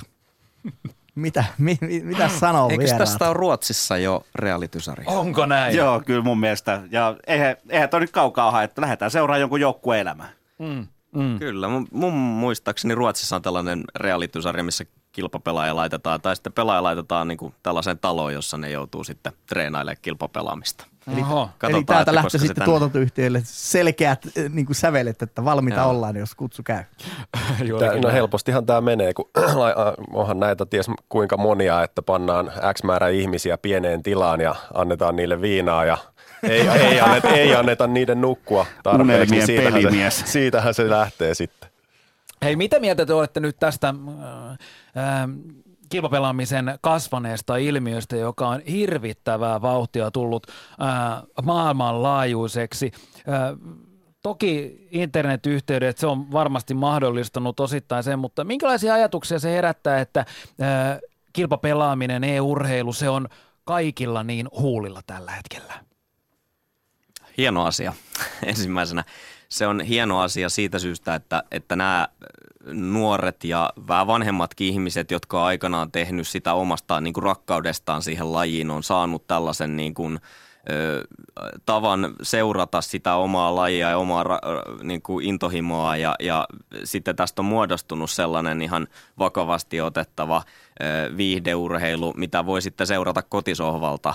Ja, ja myöskin sitten ne, jotka on aikanaan todennut olevansa lahjakkaita jossain pelissä, niille on ehkä syntynyt mahdollisuuksia päästä ja kehittyä sinne huipulle ja päästä oikeasti kansainvälisiin turnauksiin ja huomaa, että tämä ei olekaan ihan pieni juttu, että mä pelasin kotona tuolla muutama vuosi sitten ja niin kuin kavereiden kanssa oli vähän hauska, mutta nyt mä oon täällä, niin onhan se nyt valtava, valtava asia. Et, ja sitten synnyttää esikuvia on hieno, hieno juttu, että et, niin kuin varsinkin nuoriso saa äänensä kuuluviin tältä tavalla. Niin kuinka paljon Teemu Hillinen roska tulee silmään, kun sitä, sinä aikana silloin 2000-luvun alussa aloittelit hommia ja nyt ikään kuin näet sitä tietyllä tapaa, mitä omat kädet ovat tehneet lajin eteen? Varsinkin sellainen hirveän niin kuin sykähdyttävä hetki oli tuossa, minkä otin, otin Instagramiin kuvankin siitä, kun oltiin messukeskuksessa, meillä oli kaksi Yle lähetysrekkaa siellä sisällä. Ja se vastakohta siihen, että me rajattiin jotain saakeli isoa tornia jonnekin ja kytkettiin siihen omia halpoja mikkejä ja laitettiin Jeesus-teippiä väliin ja toivottiin, että tämä kaikki menee joskus jonnekin, niin, niin olihan se on aivan huikea. Siis aivan mieletöntähän se on, että, että niin kuin miten, miten niin kuin tämä ihan yhtäkkiä tapahtui sit se muutos, muutos siitä ja oliko joku 2010 istuttiin itse asiassa kanssa Ylen, Ylen tota, Ylen tota, radiossa ja oltiin kultakuume-ohjelmassa hmm. silloin ja ensimmäinen kysymys tältä toimittajalta oli, että, että mitä te ihmisrauniot teette oikein siellä Assemblyllä, kun te valvotte siellä kaikki päivät. Niin, ja tämä oli oikeasti vielä niin kuin 2000, tämä oli joku 2010-2011, niin onhan tästä niin kuin se askel, mikä siitä on tultu tähän hetkeen, että tämä nyt keskustellaan sitten, että no, nyt tienaa 10 miljoonaa tuolla ja hmm suomalainen Jesse Jerax Vainikkaan voitti viimeksi tuossa just eh, viime Dota 2, Dota 2 tota majorin ja tähtää tällä hetkellä tuo international voitto, että on yksi ennakkosuosikeista ja sieltä saattaa tulla ihan mieletön voitto, niin on, on se tapahtunut tosi nopeasti ja kyllähän siinä niinku, kyllä se lämmittää sydäntä, että, että on, on paljon, paljon tehnyt töitä itsekin e-sportsin eteen ja paljon toivonut, että siitä jotain tulisi. Ja eihän tietenkään voi sitä niin kuin kunniaa itselleen ottaa, koska kyllähän tässä niin kuin muut ovat vaikuttaneet enemmän, mutta silleen niin kuin suomalaisena pioneerina, mitä on aloittanut silloin tekemään 2000-luvun alusta, niin kyllä se lämmittää. Nalle Lyyno. Joo, no, mä olisin halunnut vaan heittää tuohon noin tähän väliin, että mä, kun mä näen sen tuolla koulumaailmassa, niin, niin mä oon ainakin tosi iloinen siitä, että nyt on, kun on näitä pelaajia, jotka harrastaa EU-urheilua tai pelaamista ylipäätään, niin hirveä määrä ja nyt yhtäkkiä niin tämä on niin kuin hyväksyttyä harrastusta. Että tämä ei ole sellaista enää, että tarvii olla hiljaa siitä tai häpeä siitä ja, ja varsinkin, varsinkin tuota, nämä nuoret, niin, niin mä toivoisin, että lisää tyttöjäkin tulisi mukaan tähän toimintaan. Että se on, se on, niin kuin, on, on meille se seuraava tavoite, että, että me saataisiin niin kuin, tytöt uskaltaa tulla mukaan tähän, koska katsojiahan on myöskin hirveästi näissä eri, eri tai katselee näitä eri kilpailuja, että mä olen aika yllättynyt siitä, kun mä rupesin tutkia ja, selvittää itselleni, että kuinka suosittua tämä on, niin että onhan se hurja määrä ihmisiä, jotka seuraa tätä e-urheilua. Että ei se ole vaan nämä 12-vuotiaat pojat, vaan tämä on ihan aikuisia miehiä, niin kuin täälläkin on. Se on, se on, se on juurikin näin. Äh, Nalle Nylund, sinä tosiaan siis olet ammattikoulupraktikumin äh, liikuntakoordinaattori. Äh, mieltävätkö oppilaasi itsensä urheilijaksi? No enemmän ja enemmän mun täytyy sanoa, kun, kun ne valitsee tämän kurssin tai ilmoittaa, että he ovat kiinnostuneita osallistuu tämän, tämän vapa, vapaasti valittavan kurssiin, niin, niin tuota, jo ensimmäisessä tapaamisessa me kerromme, että tässä niin kuin ei ole kyse siitä, että me pelataan koulussa päivät pitkät, vaan nehän valmistuvat ammattiin, niin se pelaaminen tehdään sitten vapaa-ajalla, mutta se mitä me pystytään tarjoamaan on ohjattuja siis fyysisiä harjoituksia punttisella ja on luentoja ja täällä on ollut ihmisiä niin kuin e-urheilusta ja Suomen e-urheilumaailmasta kertomassa tästä, että mit, mitä on e-urheilu ja mitä se vaatii. Ja tämä on mun mielestä tosi ollut yllät, positiivisesti yllättynyt siitä, kuinka niin kuin avointa ja kuinka freshia ja tuoretta tämä on ja kaikki auttaa kaikkia ja tämä niin kuin tiedon vaihtaminen on aivan, aivan huikeita ja mekin halutaan ihan mielellämme, että että enemmän näitä, tämä koulumaailma tulisi mukaan tähän. Se tapa, millä me tehdään, niin se välttämättä ole se ainoa oikein, vaan, vaan lisää vaan uskaltaa, koska kyllä se palkitsee. Mm. Eikö tuo kilpapelaaminen, eikö se ole ihan älyttömän vaativa, jos ajatellaan sitä, että ää, se vaatii nopeaa reakti, ää, reagointia ja, ja pään pitää muutenkin pysyä koko aika mukana. semmoinen tietynlainen johtoajatus, nähdä asioita seuraaviin eteenpäin jo – ja sitten se vielä, mikä on ihan niin kuin tutkittuukin, niin kyllähän siis syke nousee ihan hulluihin mittoihin. Mitä te ajattelette?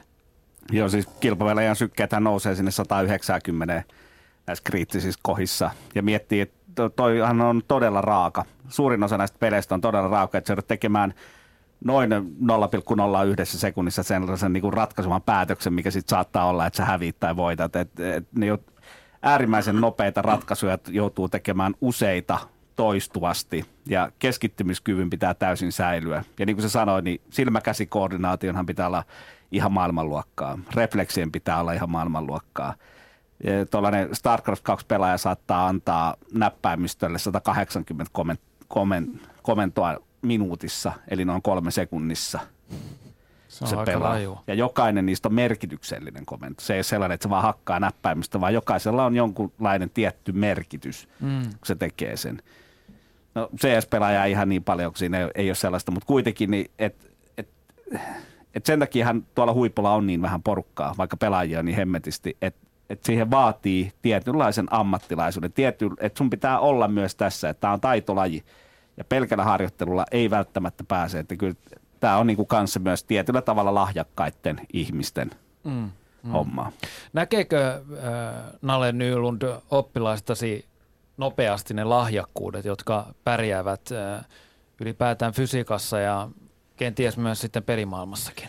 No tuosta peliosuudesta niin mä en hirveästi lähde kommentoimaan, kun mä oon, mä oon tällainen niin kuin mä oon, että mä en ole tätä harrastanut, mutta kyllä sen, sen huomaa, että onhan meillä mun mielestä aika, muutama aika hyvä pelaaja ja ne on kyllä ottanut. Ja sen huomaa, että niillä on jo ennen kuin kun ne tuli mukaan tähän ohjelmaan, ne on niin kuin hoitanut sen oman, oman elämäntapansa, että me, me hirveästi painotetaan sitä 8, 8 ja 8, että vuorokaudessa on 24 tuntia, kahdeksan tuntia olet koulussa tai teet työtä ja sitten kahdeksan tuntia pitää nukkua ja sulle jää vaan kahdeksan tuntia sitten sitä vapaa-aikaa, että käytä se niin kuin fiksusti.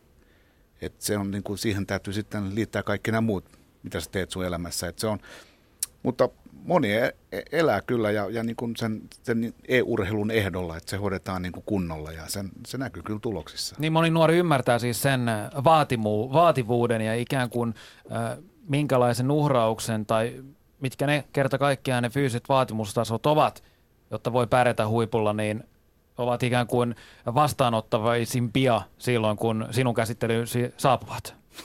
No joo, mutta kyllä se, niinku, se niinku ammattimaistuu tämäkin, tämäkin laji, että se vaan koko ajan se taso kovenee, että se, siellä ei niinku enää pärjää vaan, että vähän harrastaa, vaan siinä täytyy todella tehdä töitä. Mm. Niin meillähän on siis enemmän NHLssä jääkiekkoilijoita kuin täysammattilaisia elektronisen urheilun pelaajia. Se on ihan fakta, mutta toisaalta nythän me ollaan vasta pääsemässä sellaiseen aikakauteen, että myös e-urheilijoita aletaan valmentamaan siitä niiden periaatteessa uran alusta. Et tällainen hokijanari, niin sitähän on valmennettu sieltä neljävuotiaasta ja sitä valmennetaan edelleen, niin suurin osa, mitkä tällä hetkellä on näitä ammattilaisia e-urheilussa, niin ei heitä ole kukaan valmentanut silloin uransa alkutaipaleella. Ensimmäiseen kymmenen vuoteen ei kukaan välttämättä ole valmentanut heitä millään tavalla. Ei urheilijan elämää, ei siihen pelielämään, vaan nyt on tulossa, tullut se aikakausi, että nyt aletaan periaatteessa jo valmentamaan sieltä junnusta asti. Eli kohta me tiedetään sitten, että minkälainen potentiaali oikeasti meillä on maana – tuonne EU-urheilun puolelle. Että miten hyviä suomalaiset keskimäärin on, kun päästään siihen, että kaikkia valmennetaan jo nuoremmasta iästä lähtien. Kimmo Muurinen. Joo, tästä äh, valmennuspuolesta ja harjoitusmäärästä ja tästä, tästä rupesin miettimään, miettimään just niin kuin Teemu sanoi, että, että nyt vasta ollaan ehkä täällä Suomessa alkamassa panostaa sellaiseen ihan niin kuin – perinteisen urheilun kaltaiseen tota, niin kuin systemaattiseen harjoitteluun. Et ehkä se aikaisemmin on ollut enemmän sitä, että pelataan vaan hirveitä määriä siitä peliä ilman mitään sen kummempaa suunnitelmallisuutta siitä. Ja tietysti kun sä pelaat paljon, niin, niin tota, sä tuut hyväksi tiettyyn pisteeseen asti siinä, siinä pelissä, mutta, mutta sitten siitä systemaattisesta tota, harjoittelusta ja, ja, ja valmentajien mukaan tulosta ja tämä kaikki on sitä niin kuin ammattimaistumista, niin, niin sieltä saadaan sitten niin kuin puristettua taas vähän lisää sitä, sitä tota potentiaalia ulos. Mm. Mua, mua kiinnostaa se, Kimmo, että kun sä oot ollut koripallossa mukana ja, ja nuoresta Jannusta lähtien, niin sä niin kuin alat elää sitä koripalloa. Siihen liittyy urheilun semmoista, tai koripallon jotain sellaista kirjoittamatonta. Sulla on koriskavereita ja se on sitä niin kuin koripalloilijan elämää. Mutta jos miettii, että e-sportissa koneet vaihtuu, pelit vaihtuu ja mä en tiedä kuinka paljon on siis aitoja sosiaalisia kontakteja, kontakteja ja muuta kuin, sieltä netin kautta, niin, niin, niin, niin miten, miten sä näet tämän eron perinteisen urheilun ja tämän e-sportin välisen eron? Joo, semmoinen on hyvä, hyvä sanonta, mikä meiltä on tuolla koripallossa, että, että elämä on osa koripalloa – Eli, eli tota, siihen tosiaan se on niinku se elämäntapa, millä sä, millä sä elät, että et tota, sä katsot niitä matseja, sä, sä käyt omissa joukkueharjoituksissa ja sä käyt vaikka omalla ajalla heittelemässä ja se, niinku se on koko ajan siinä läsnä, niin ihan samalla tavalla nämä niinku pelit, pelit on tota, siinä mukana. Nyt mä unohdin sun kysymyksen tässä samalla, niin, toistatko niin, kun sä kasvat, siis kasvat siihen koripallokulttuuriin ja kun e-sport-kulttuuri on suhteellisen nuori vielä, mm. niin on, onko sulla sellainen tunne, että, että, että te luotte vielä sitä kulttuuria, että tämä ammattimaisuus, ammattilaisuus, pelaaminen, se, se on niin nuori juttu, että sitä ei vielä oikein voida määrittää, että kuka on niin kuin e-sporttaja, kuka on vaan niin kuin gameri, joka vaan pelaa niin kuin huvikseen. No en mä tiedä, tarviiko tuollaista, siis kyllähän se pelikulttuuri on ollut ties niin kuin alkuajoista asti siellä, että niin kuin gamer-kulttuuri sitten, mutta en mä tiedä tarviiko siinä sit olla sen kummemmin erotella taaskaan niin kuin gamer-kulttuuria tai, tai kilpapelikulttuuria, että toiset sitten pelaa vähän, vähän vähemmän, vähemmän tota, ja toiset pelaa sitten vähän enemmän tai harjoittelee vähän määrätietoisemmin vaan sitä, Et en, en mä tiedä, onko siinä sen mm. ihmeempää erottelua taas.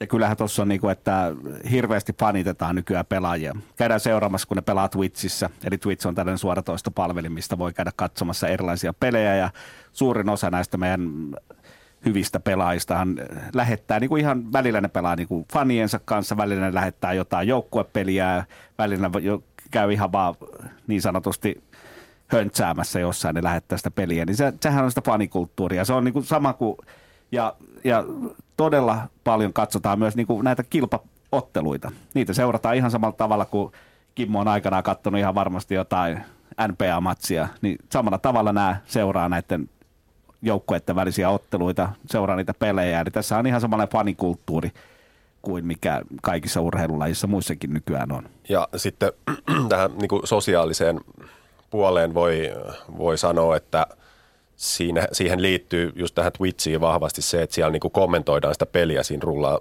rullaa tämmöinen keskustelu, reaaliaikainen keskustelu koko ajan siinä, siinä pelikuvan vieressä, missä kaikki, ketä sitä katsoo, voi kommentoida sinne omia, omia juttujaan, että se on niin kuin erittäin sosiaalista. Siinä on niin kuin paljon enemmän ihmisiä mukana, jos, jos yhtä tällaista striimiä voi katsoa niin kuin 100 000, en tiedä mikä, 150 000, mikähän Twitchissä on niin kuin näitä isoja majoreita, jotain tätä luokkaa. Kyllä menee miljoonia nykyään. Joo, no joo, kyllä joo, totta. Ni, niin tota, tai, tai sitten voidaan, mä muun muassa kun mä pelasin, pelasin Saksassa, Saksassa tota niin, kun meillä oli näitä vierasbussimatkoja, niin tota, me ladattiin mä, silloin ei ollut, ei ollut muistaakseni ainakaan mitään kovia netti, nettiyhteyksiä ainakaan näin busseissa, mutta, mutta ladattiin tota yhden mun pelikaverin kanssa näitä League of Legends-pelejä ö, läppärille ja katsottiin niitä, niitä yhdessä. Toinen, toisella oli tota, toinen nappi ja toisella toinen nappi korvassa, kun tsiikattiin niitä, oh, niitä yhdessä siinä tota, bussimatkan aikana, aikana tänne peliin. Et, et se, ja ja sitten just näitä mennään katsoa niin kuin ihan valtaville areenoille ja varmasti niin kuin jengi kokoontuu katsoa näitä, näitä pelejä niin kuin kavereiden luokse yhdessä, että se ei ole vaan sitä niin kuin online-hommaa, että et siinä on niin kuin uskomaton se, se yhteisöllisyys kyllä niin kuin, niin kuin mukana ja, ja suuremma, paljon suuremmassa mittakaavassa jopa, jopa kuin, kuin vaikka joku yksi, yksi koripallojoukkue. Täytyy ehkä vielä mm, korostaa sitä tässä, kun puhuttiin ja eroteltiin vähän sitä kulttuuria, että mikä on tavallaan se ammattipelaaja ja, ja niin kuin jäävuoren huippu, niin se kulttuurihan muodostuu koko ajan, mutta kyllä, kyllä niin kuin sellainen, että sä pelaat kotona vaikka jonkun äänenvälityssoftan kanssa ja sulla on joukkue siinä, niin se on aivan eri, kun sä meet sitten kymmeniä tuhansia ihmisiä eteen sinne stadikalle pelaamaan ja ne on niin kovan paineen alla siellä – että kyllä se vaatii tavallaan aivan erilaisia ominaisuuksia suoriutua siitä tilanteesta, varsinkin kun sulla on ne ratkaisevat kierrokset ja panoksen saattaa olla sadat tuhannet dollarit tai eurot, niin, niin kyllähän se vaatii ihan erilaisia ominaisuuksia. Ehkä siinä niin kuin, otetaan se tavallaan se pesäero siihen niin kuin harrastelun puolelle, että nettiliikoihin muihin voi osallistua kuka tahansa pelata, mutta toi vaatii tosi paljon kanttia päästä tonne ja se onkin rajattu ihan maailman huipuille tuo jäävuoren huippu. Mm, niin mitä se ammattipelaaminen pitää oikeasti sisällään? No se, se on niin kuin mikä tahansa urheiluelämä, jälleen kerran. Eli se sisältää sen harjoittelun, se sisältää sen kilpailun, se sisältää erinäisen sponsoreiden vaatimat edustustilaisuudet ja sitten se, ja mikä on ehkä niin kuin e-urheilijalle poikki muuhun urheiluun verrattuna on nimenomaan tämä sosiaalinen pelaaminen. Eli pelataan, Twitchissä katsotaan sitä, kun jengi kommentoi. Ja se on toisaalta se on myös yksi niiden, mistä se raha tulee näille pelaajille. Eli, eli siellähän ma- Twitch maksaa näille striimaille sen mukaan, että miten niitä mainoksia näytetään. Ja se on ihan, ihan tuhansista dollareista puhutaan kuukaudessa. Eli tällainen keskivääräinen CS-pelaajan kuukausipalkka major-tasolla, eli tällä korkeammalla, niin sehän on noin 9000 dollaria se peruspalkka – ja sitten siihen ladotaan kaikki sun, mitä, mitä voi tulla sitten, turnausvoittoja, mitä sä itse striimaat ja näitä päälle. Eli kyllä se palkka nousee ihan suhteellisen hyvin siihen, varsinkin jos sä pärjäät, niin sieltä tulee niitä miljoona voittoja siinä kohtaa. Mutta se on yksi niistä kanavista ja, ja, ja totta kai se sisältää myös se lepoa.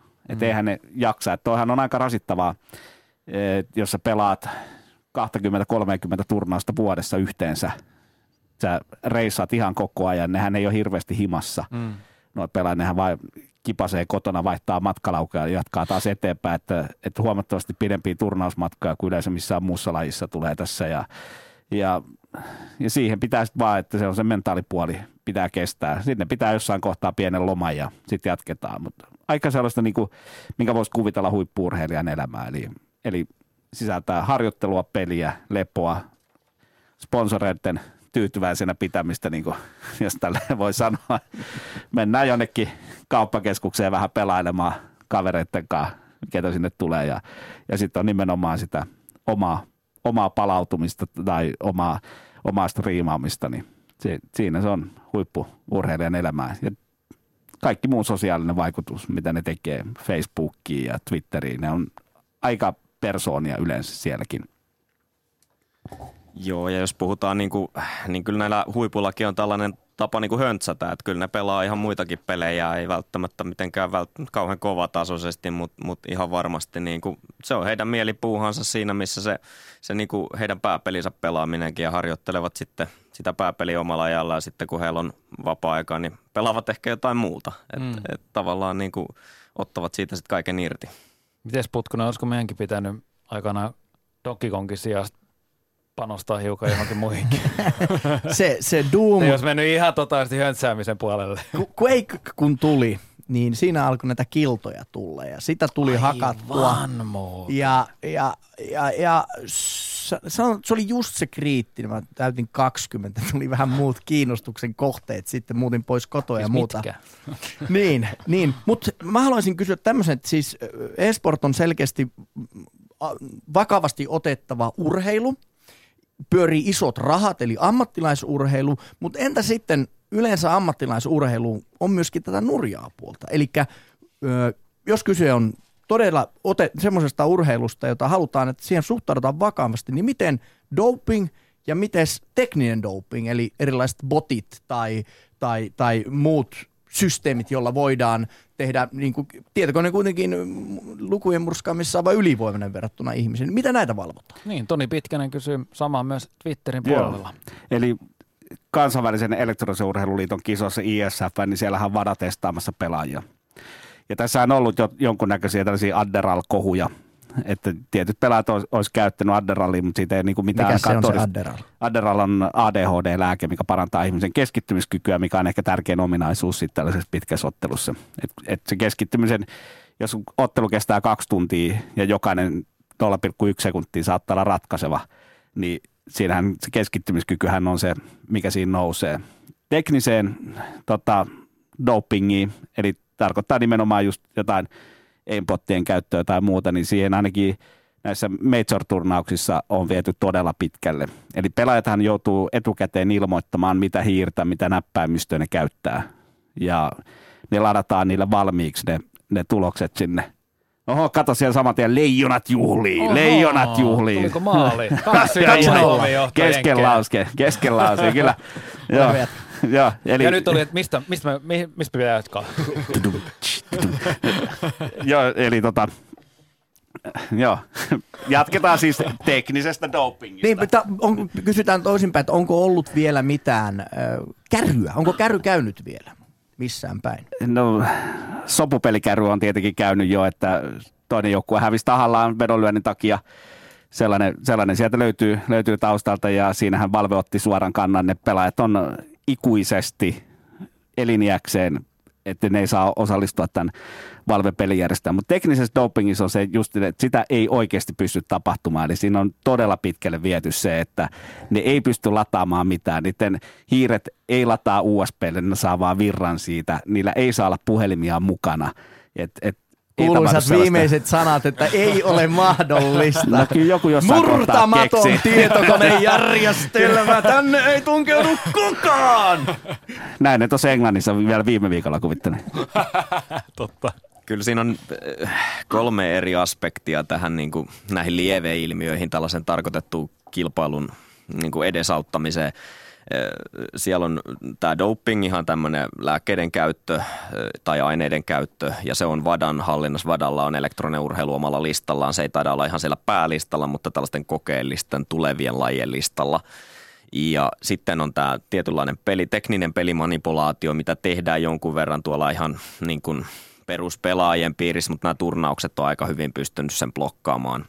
Et siellä, ei, siellä ei sitä pystytä suorittamaan juuri ollenkaan. Siellä on aika hyvät turvatoimenpiteet. Ja, ja sitten on tämä niin selkeä vedonlyönti, pelimanipulaatio, mihin, mihin niin kuin, mikä on varmasti ehkä näistä se potentiaalisin kohde, mitä haluttaisiin hyödyntää ja, ja sen kanssa tulee olla tarkkana ja, ja pyritään tietysti kaikin tavoin sitä niin kuin kitkemään pois, että sellaista ei pääsisi tapahtumaan. Mm. No Nylund. Joo, mä haluan kommentoida tuohon noin, että noin, noin mun mielestä tärkeitä asioita ja tuossa koulumaailmassa, kun me tätä tehdään, niin kyllähän me, tämä kasvatuspuoli on, on aika, aika niin kuin paljon esillä siitä, että, että, että tämä on niin kuin fair play-henki ja, ja code of conduct, että mitä sinne niin kuin Twitchiin huudetaan, että sinne niin kuin kaikki tämä käyttäytyminen ja niin kuin reilun pelin, pelin tuota merkitystä ja kaikkea tällaista, että se on, se on, myöskin, se on myöskin tärkeää. Jatketaan tätä iltaa eteenpäin. Täällä siis vietään ylepuheen taajuudella aina tuonne kello 20 asti elektronisen urheilun iltaa. Mitä kaikkea se e-urheilu oikein pitää sisällään? Niistä vielä pääsemme kunnolla kiinni toisella tunnilla. Ylepuheen urheiluiltaa. Nyt otetaan yhteyttä Tampereen suuntaan. Siellä on e-urheilusta tuttu henkilö, nimittäin Miisa Nuorkam. Oikein hyvää iltaa. Hyvää iltaa. Miisa, sinut tunnetaan erityisesti siitä, että olet vahvasti ottanut kantaan e-urheilussa piilevään pitkäaikaiseen ongelmaan, nimittäin naisvihaan ja ylipäätään seksismiin. Avaa hieman, minkä takia päätit avata suusi näin vakavasta asiasta. No, mä oon ehkä semmoisesta perheestä, että meillä on hyvinkin paljon avattu aina suu, jos on jotain epäkohtia kyseessä. On se sitten ollut, mikä on itselle tärkeä asia, esimerkiksi saamelaisten oikeudet tai sitten tasa-arvokysymykset. Niin se ei ole koskaan ollut ehkä semmoinen niin kuin varsinainen päätös lähteä jotain ajamaan, vaan mun mielestä on tärkeää, että maailman epäkohdista puhutaan ja niihin puututaan.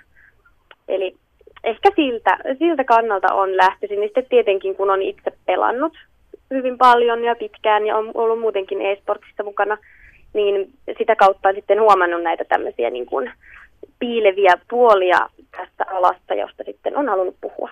Mm, kuinka yleistä, Miisa Nuorkam, tämä syrjintä ja naisviha ja seksismi e-urheilussa on? No en sanoisi, että se on kovinkaan yleistä sillä tavalla, että esimerkiksi jat, että se olisi jatkuvaa. Varsinkaan niin kuin skene-puolella, siis esimerkiksi mitä te- tekee hallitustoimintaa ja tämmöistä, niin ei se siinä ole. Että siinä se on enemmänkin semmoista, että on niin kuin yksittäistapauksia ja on poikkeuksia, että kuulee jostain niin kuin esimerkiksi hallituksen sisältä jotain tämmöisiä. Että se ei missään nimessä ole semmoista, että se olisi jatkuvaa tai niin kuin tämän skenen semmoinen niin kuin näkyvä osapuoli jokapäiväisessä toiminnassa. Mutta sitten tietysti niin kuin nettipelimaailmassa se on tosi niin yleistä, että kuulee semmoista huutelua, että monet naiset esimerkiksi esiintyy miehen pelimaailmassa sen takia, että se on yksinkertaisesti helpompaa. Mm, kuinka äh, laajamittainen ongelma ikään kuin sen puuttumiseen tässä kaiken kaikkiaan on kyse? No, no kyllähän siihen puututaan, että ei se ole missään nimessä semmoista, että sitä läpi sormien katsotaan mutta siinä on tietysti osa tulee siitä, kun nämä tämmöinen huutelu, siis mitä tapahtuu, jos esimerkiksi puhutaan niin kuin nettipeleistä, niin sitä huuteluahan kuulee ihan kaikki, myös sukupuolesta riippumatta. Ja ehkä siinä on sitten se, että mitenkä siihen ei niin helposti halua sitten ulkopuolisena puuttua, on se, ettei joudu sitten itse sen semmoisen tota, niin vihapuheen kohteeksi, että sen takia siitä monet sitten vaan on, niin kuin, on hiljaa ja laittaa vaikka sitten niin kuin kahden kesken viestiä, että, että, että harmi, että joudut kuulemaan tuommoista. Mä uskon, että silloin tekemistä sen kanssa, että se on nimenomaan niin kuin, se on vaikea asia ja siihen on vaikea ulkopuolelta suhtautua. Mä myöskin uskon, että siihen on niin kuin ihminen, joka ei tämmöistä koe, niin siihen on hirveän vaikea sitten myöskään puuttua, että mitenkä siihen sitten ottaisi osaa tai mitenkä siinä niin kuin yrittäisi auttaa. Et se, on, se on tosi, se on siis kaikin puolin vaikea vaikea asia puuttua. Niin sinä olet saanut äh, aivan kamalia kerta kaikkiaan kommentteja. Minkälaisia ne pahimmat kommentit äh, ovat olleet, jotka ovat kohdistuneet sinuun? No viimeisin oli tämä, mikä tuli Facebookista, että, että toivottavasti joku panee sut paksuksi ja kuolet synnytykseen. Ja sitten on semmoisia, että, että senkin huora, että tekisi mieli heittää lastit sun naamalle. Ja niin kuin, tämän tyyppisiä, mutta nämä taas ei sitten ole, en usko, että ne on varsinaisesti niin kuin e-sportsiin liittyviä.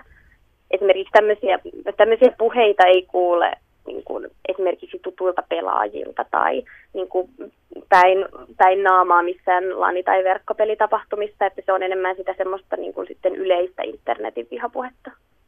No kuinka paljon nämä kommentit satuttavat? No totta kai ne tuntuu pahalta.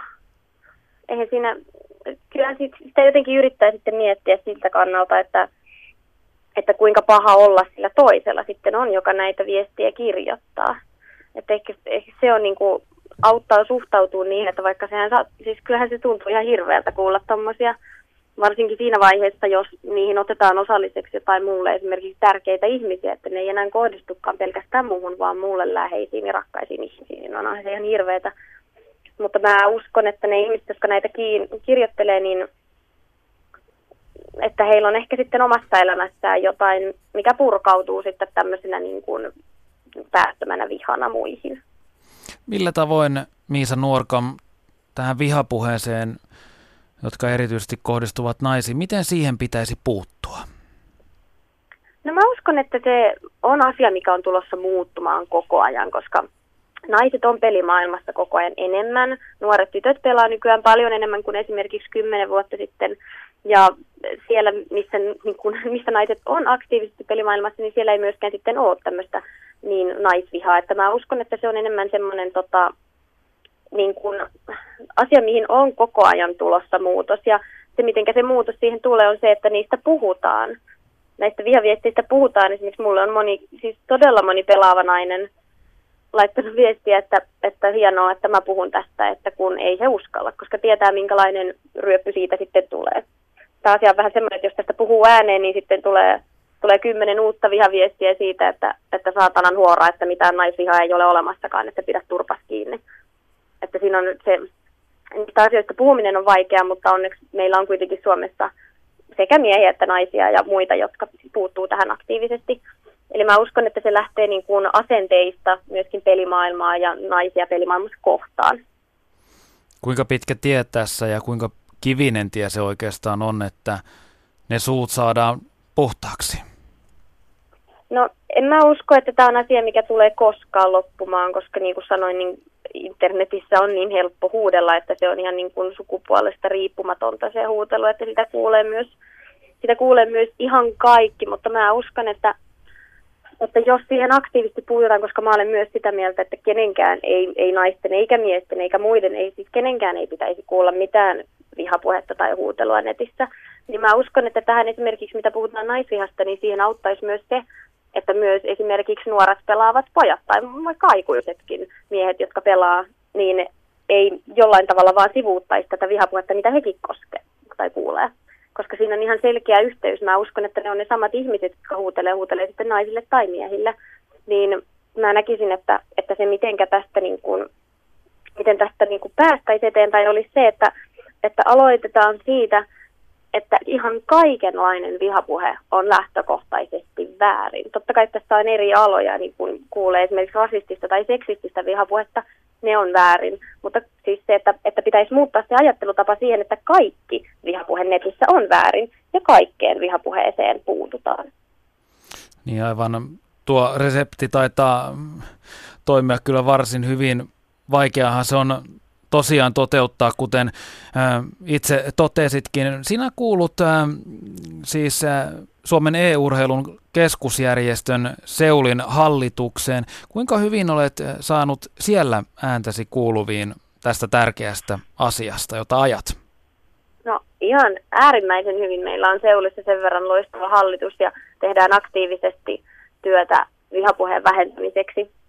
Siinä vaiheessa, kun hain hallitukseen, niin oli jo tekeillä – tämmöinen tota, eettinen ohjeistus, jossa myöskin ihan selkeästi kielletään kaikenlainen vihapuhe. Eli kyllä siellä tota, ei ole missään vaiheessa tullut Seulin puolesta semmoista fiilistä, ettäkö, ettäkö mun sanomisia siellä ei arvostettaisi tai otettaisi vakavasti. Hmm. koetaanko sinut muuten jonkinlaisena uhkana, kun puhut tästä ongelmasta suoraan ja mä ennen kaikkea ääneen? Kyllä mä uskon, että siinä on jonkinlainen semmoinen, koska eihän, eihän tämä on asia, mistä kauheasti ei puhuta. Ja sitten tota, jos puhuu naisten kokemasta syrjinnästä, on se sitten missä tahansa aiheessa – niin monesti siitä kuulija saattaa päätellä, että nyt tämä henkilö vastustaa ainoastaan naisiin koskeva, naisia koskevaa vihaa. Ja sitten sieltä tulee 20 viestiä siitä, että kyllä miehetkin kuulee tätä ja kyllä kaikki kuulee tätä ja et sinä ole mikään nyt special snowflake, joka ainoastaan kuulee tätä, vaan kun se on ehkä se on ehkä siinä se, että, että mikä se niin kuin uhkafaktor on. Että mä uskon, että sitten nämä ihmiset, jotka kokee sitä vihapuhetta myöskin, esimerkiksi miehenä, niin ehkä heille tulee sellainen fiilis, että nyt he, ovat, he ovat vähemmän tärkeitä, vaikka totta kai kaikki vihapuheet pitäisi kyllä, kyllä niin kitkeä. Mm. Äh, Miisa Nuorkam, sinulle pelaaminen merkitsee paljon. Häiritseekö sinua kuinka paljon se, että ikään kuin haluat toteuttaa itseäsi pelaamalla, mutta joudut myös samalla kärsimään siitä? No totta kai se harmittaa, varsinkin kun on kasvanut pelien kanssa. Ja on kasvanut semmoisessa ympäristössä, missä aina satunnaisesti kuulee sitä, että ei susta voi tulla mitään, koska sä oot nainen. Sä et voi olla uskottava, koska sä olet nainen. Ja varsinkin niin, että sitä perustellaan sillä, että koska sä olet nainen. Niin totta kai se niin kuin aina välillä tulee semmoisia hetkellisiä niin kuin lannistusfiiliksiä siitä, että miten tätä jaksaa nyt ajaa eteenpäin, mutta sitten taas samaan aikaan, kun tästä asiasta puhuu, niin kuulee niin paljon niin kuin kommentteja, tulee niin paljon viestejä ihmisiltä, jotka myös kokee että ja sanoo, että on hyvä, että tästä vihdoin puhutaan, niin kyllä se, niin, kyllä se aina potkii eteenpäin sitten, että tietää, että ei ole tässä nyt vain yksin. Ja ymmärtää myöskin sen, että nämä ei ole niin kuin, henkilökohtaisia asioita. Mm. Äh, jokainen kommentti, se on varmasti liikaa, vaikka henkilökohtaista se varsinaisesti ei olisikaan. Ää, oletko harkinnut joskus lopettavasi pelaamisen, koska olet ikään kuin totaalisesti kyllästynyt tähän jatkuvaan vihapuheeseen? Olen harkinnut. Kyllä mulla on ollut sellaisia hetkiä, että mun tekee mieli heittää PC-ikkunasta ulos ja hypätä parvekkeelta perässä tai muuttaa peiton alle asumaan, mutta kyllä ne on aina semmoisia hetkellisiä, että sitten sen taas niin kuin muistaa, että minkä takia sitä, että se on kuitenkin rakas ja tärkeä harrastus.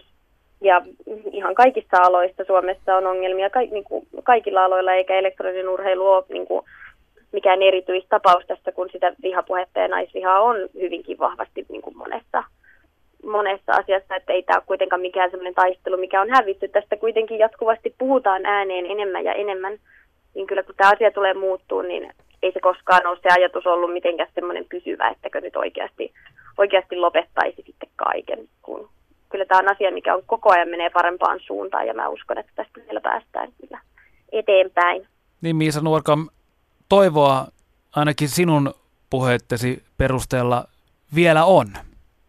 On ehdottomasti. Kyllähän tässä on, siis tässä on nyt niin kuin viimeisen vuodenkin aikana tehty ihan hirveästi töitä tämmöisen vihapuheen kitkemiseksi. Ja mä oon käynyt kouluilla puhumassa nettivihasta ja tämmöistä, tota, niin kun, kun mä uskon, että se tärkein työ on tehdä nuorille, koska mä oon saanut paljon semmoisia viha, vihaviestejä just nuorilta ihmisiltä, että kun on keskustelu heidän kanssaan, niin he ei välttämättä ole jollain tapaa edes ymmärtänyt, että tekee mitään väärää.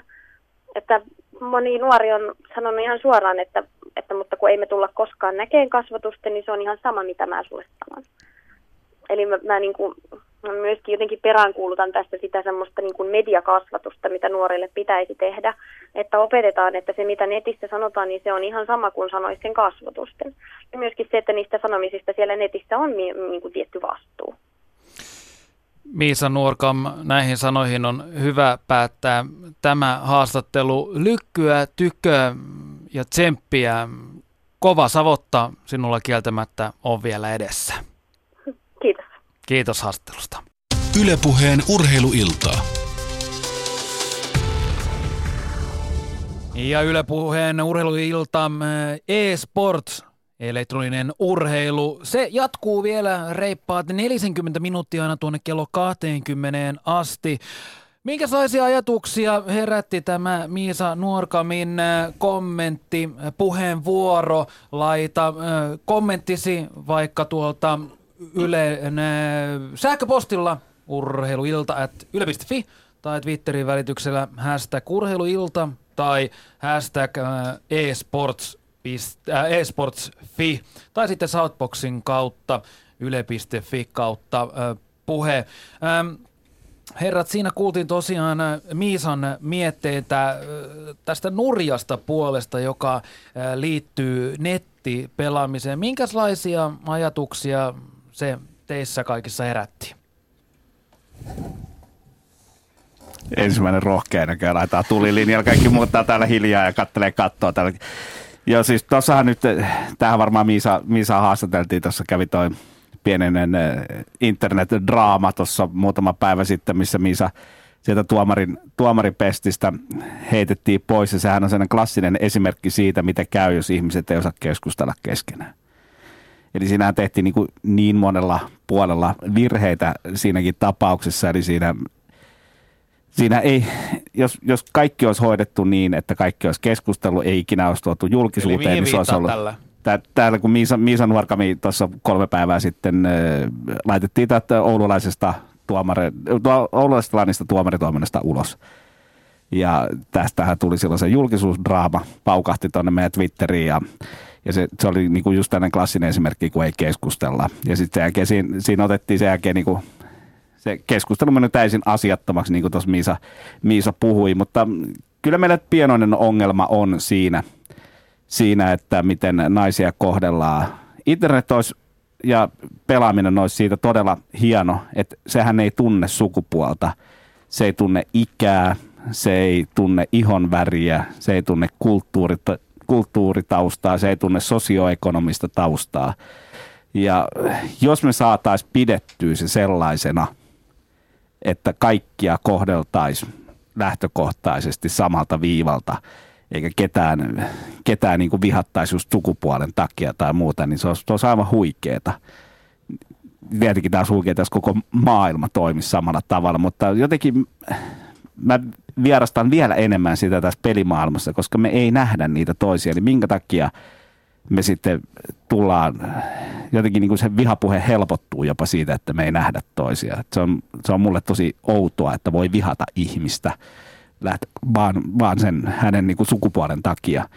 Mutta kyllä siinä on menty eteenpäin. Ei se, ei se enää ole niin, niin vihamielistä.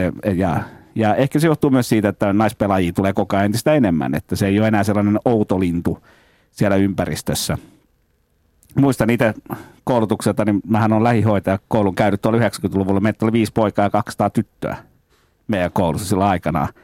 Voitte kuvitella, että mikä kysymys oli niille viidelle pojalle koko ajan. Eli tämähän toimii niinku, myös, niinku, että kaikissa stereotypioissa toimitaan niin, että se vähemmistö ottaa silloin jossain kohtaa osumaan. Mutta sielläkin on menty eteenpäin. Ja samalla tavalla pelimaailmassa mä uskon, että me tullaan menemään eteenpäin.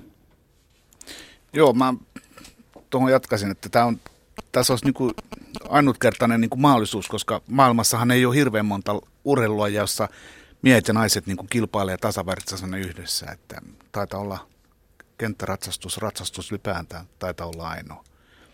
Niin tuota, se, että, että tässä pystyy niin kuin, niin kuin sanoit, kaikki, kaikki, riippumatta siitä, missä oot tai mitä sukupuolta edustat tai mikä on ihoväri ja kaikki tämä, niin kaikki on niin kuin, lähtee samalla, samalta viivalta. Ja mun mielestä tämä on, tämä on se tosi hieno juttu. Ja sitten mä kyllä uskon siihen, että tämä, kun tämä, tämä euroilu vakiintuu ja kaikki satsaa siihen, että tähän koulutukseen ja, ja niin kuin asenteiden muokkaamiseen ja, ja pa, laitetaan siihen paukkuja, niin, niin uskon, että, että tästä tulee, tulee parempi tämä, tämä käyttäytyminen, mutta ikävä kyllä tämä on tällä hetkellä niin aika roisia välillä, kun, varsin kun kuuntelee näitä meidän, meidän naispuolisia opiskelijoita, mitä ne... Minkälaisia tarinoita olet kuullut? No siinä niin kuin, heti kun, kun tai niiden kertoman mukaan, niin heti kun ilmenee, että ne on niin kuin, edustaa naisia niin, niin, tai naispuolista pelaajaa, niin sieltä niin kuin tulee väheksyntää ja kaikkea tällaista ja sitten alkaa nämä ikävät jutut, että siellä yritetään. Minkälaisia? No ehdotellaan treffejä ja kaikkea muuta, että se, niin kuin, että se, se niin kuin fokus lähtee siitä itse pelistä poispäin, että se menee sitten ihan sivuraiteille ja se on niin kuin vähän turhauttavaa niille. Ja, ja mä uskon, että tämä on, tämä on mun näkemys siitä, että tämä ehkä on se, että syy siihen, että, että nämä niin sanotut tyttöpelaajat, jotka niin kuin harrastaa, haluaisi harrastaa ja, ja, ja harrastaa pelaamista, eivät oikein uskalla niin kuin lähteä mukaan täysillä tähän, tähän tähän toimintaan, että tähän pitäisi saada niin kuin muutos mun mielestä. Näin toteaa ammattikoulun praktikumin liikuntakoordinaattori Björn Nylund. Timo Muurinen. Joo, omakohtaista kokemusta, mitä tässä nyt voisi tähän liittyen kertoa. En ole itse törmännyt, törmännyt niin sanon, tähän niin kuin naisvihaan, että, että niitä on ainakin mun näissä peli, peli, porukoissa, missä mä oon, niin ei ole ehkä niin kuin yksi, kaksi naista, mitä siellä on, siellä on ollut, ja siinä en ole törmännyt kyllä minkäänlaiseen syrjintää, että meillä tietysti on se meidän, meidän peliporukka vähän tällaista niin kuin vanhempaa, kolme, kolmekymppisiä, neljäkymppisiä, et en tiedä onko sillä vaikutusta, että onko se sitten vähän tämmöisten niin nuorempien poikien joku, joku pelko tai muu, että et silloin on niin kuin helpompi alkaa sitten huutelee. Mutta, mutta ihan miten näissä, näissä peleissä, mitä itse olen pelannut, niin on usein sellainen huutelu lähtee siitä, että kun siinä kuitenkin tuntemattomat ihmiset laitetaan pelaamaan niin kuin joukkueeseen, joka pelaa jotain toista joukkuetta vastaan, niin jos yksi pelaaja tekee muiden mielestä jotain hölmöä – ja tota, niin kuin vaikeuttaa sitä heidän puolen voittamista, niin silloin yleensä esiintyy just nimenomaan tällaista huutelua, että, että, että sä oot niin kuin huono pelaaja ja lähde menee ja miksi teit noin ja uh, uninstall please, mm, mm, mm, mikä, mikä on mun mielestä aika käsittämätöntä ylireagointia muutenkin tuossa, mutta mut se on niinku se yleisin tapa, mil, tai miten se, miten se niinku tapahtuu, että mistä se huutelu lähtee, että et tota, joku tekee jotain hölmöä ja aiheuttaa sillä niin kuin hallaa sille omalle joukkueelleen, niin, niin tota, siitä se lähtee. Jotkut, jotkut pelit voi olla todella pitkiäkin. Eh, League of Legends tai Dota tulee nyt mieleen, missä peli voi kestää sen 45 minuuttia, tunti, yksi, yksi niin kuin kierros. Ja alussa tehty virhe voi aiheuttaa sellaisen lumipalloefektin, että et silloin sulla, sun joukkueella on todella vaikeaa niin kuin koko sen pelin ajan, eli, eli siinä niin kuin on hyvin helppo alkaa sit alkupelistä huutelemaan toiselle, että sä, sä niin kuin tuhlaat mun elämästä tunnin sen takia, että sä mokasit kaksi kertaa tämän pelin alkuminuuteilla. Hmm. Niin tota, tällaisia tilanteita esimerkkinä voisi heittää, mistä se huutelu lähtee noin niin kuin yleensä kenelle tahansa. Mm. Miten äh, asia kommentoi Suomen elektronisen urheiluliiton äh, puheenjohtaja Jonas Kapiainen? Kyllähän se tietynlainen ongelma on, että siellä nyt täytyy tietysti erotella nyt tämä niinku tavallaan ammattipelaajataso ja sitten tämä harrastepelaajataso, eli, eli ammattipelaajat, jotka edes puoli ammattilaisesti harrastaa, että pel- kilpailee elektronisessa urheilussa, niin, niin heillä on tällainen etiketti jo selvillä. Sehän on aivan selvää, että jos sä olet urheilija, niin sun ei kuulu käyttäytyä huonosti ja heille on tämä tehty hyvin selväksi ja siellä hyvin vähän tällaista tapahtuu. Mutta sitten tietysti se enemmistö, kun siellä ö, harrastaa, kilpailee semiaktiivisesti, niin, niin siellä jonkin verran korostuu tietysti turhautuminen ja, ja se näkyy, näkyy sitten sellaisena purkauksina ja, ja siitä kärsii myöskin sitten naispuoliset henkilöt, kun ne saa erilaista kritiikkiä, varsinkin silloin, kun, kun he edustavat tietynlaista vähemmistöä siinä pelissä, niin se näkyy hyvin vahvasti ja, ja siitä aiheutetaan tällaisia tai aiheutuu näille muille pelaajille ehkä jonkinnäköisiä ennakkoasenteita, ennakkoluuloja ja sitä niin kuin me yritetään – tietyllä tavoin kitkeä ja päästä poistamaan ja muuttaa niitä ennakkoasenteita. On täysin niin kuin Teemu tuossa totesi, niin ollaan yhdenvertaisia, ei ole mitään merkitystä, onko nainen mies muun sukupuolinen, vaan, vaan kaikki lähtee samalta viivalta. Naiset ei ole lähtökohtaisesti huonompia kuin miehet, vaan naisia on vain yksinkertaisesti vähemmän, jolloin se huippu täyttyy niillä miehillä, kun niin kuin massa on niitä miehiä.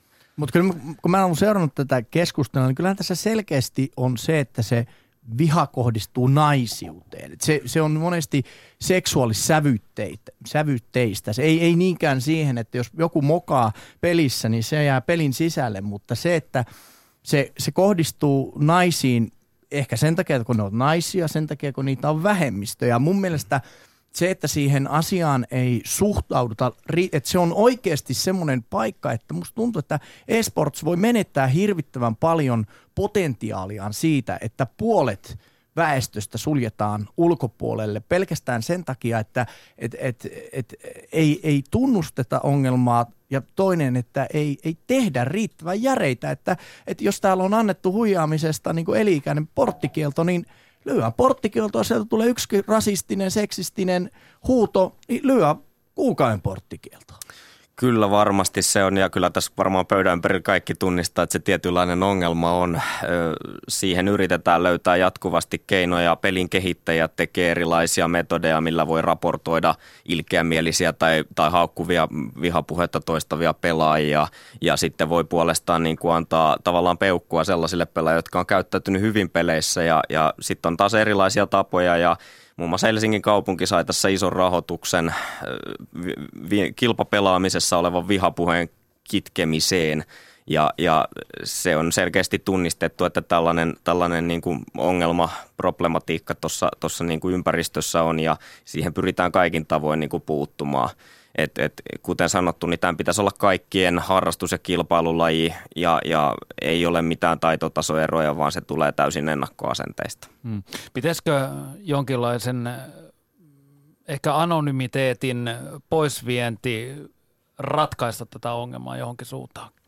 No ratkaiseehan se, kuten sanoin, niin puhutaan, puhutaan niin kuin tällaista ammatti-ammattipelaamisesta. Pelaajat on omilla nimillä esillä, edustavat niitä organisaatioita ja, ja toimivat esimerkillisesti, niin hetihän heillä on nimi esillä, jolloin he eivät voi tehdä tällaista toimintaa mutta en, en osaa ottaa siihen kantaa, että onko se koko anonymiteetin poistaminen se ratkaisu tähän asiaan, mutta kyllähän se nyt selkeästi näkyy, että jos sä oot siellä ruudun takana niin sanotusti nimimerkin takana, sun on helpompi sieltä ampua ja laukoa, mitä sattuu tonne kelle tahansa pelaajalle ja, ja varsinkin jos siellä joku nainen pelaa, niin se voi saada siitä omalla, omanlaistaan palautetta siitä pelaamisesta. Mm, kuinka paljon naispelaajia muuten e-urheilussa liikkuu? Osaatko joku prosentuaalisesti sanoa?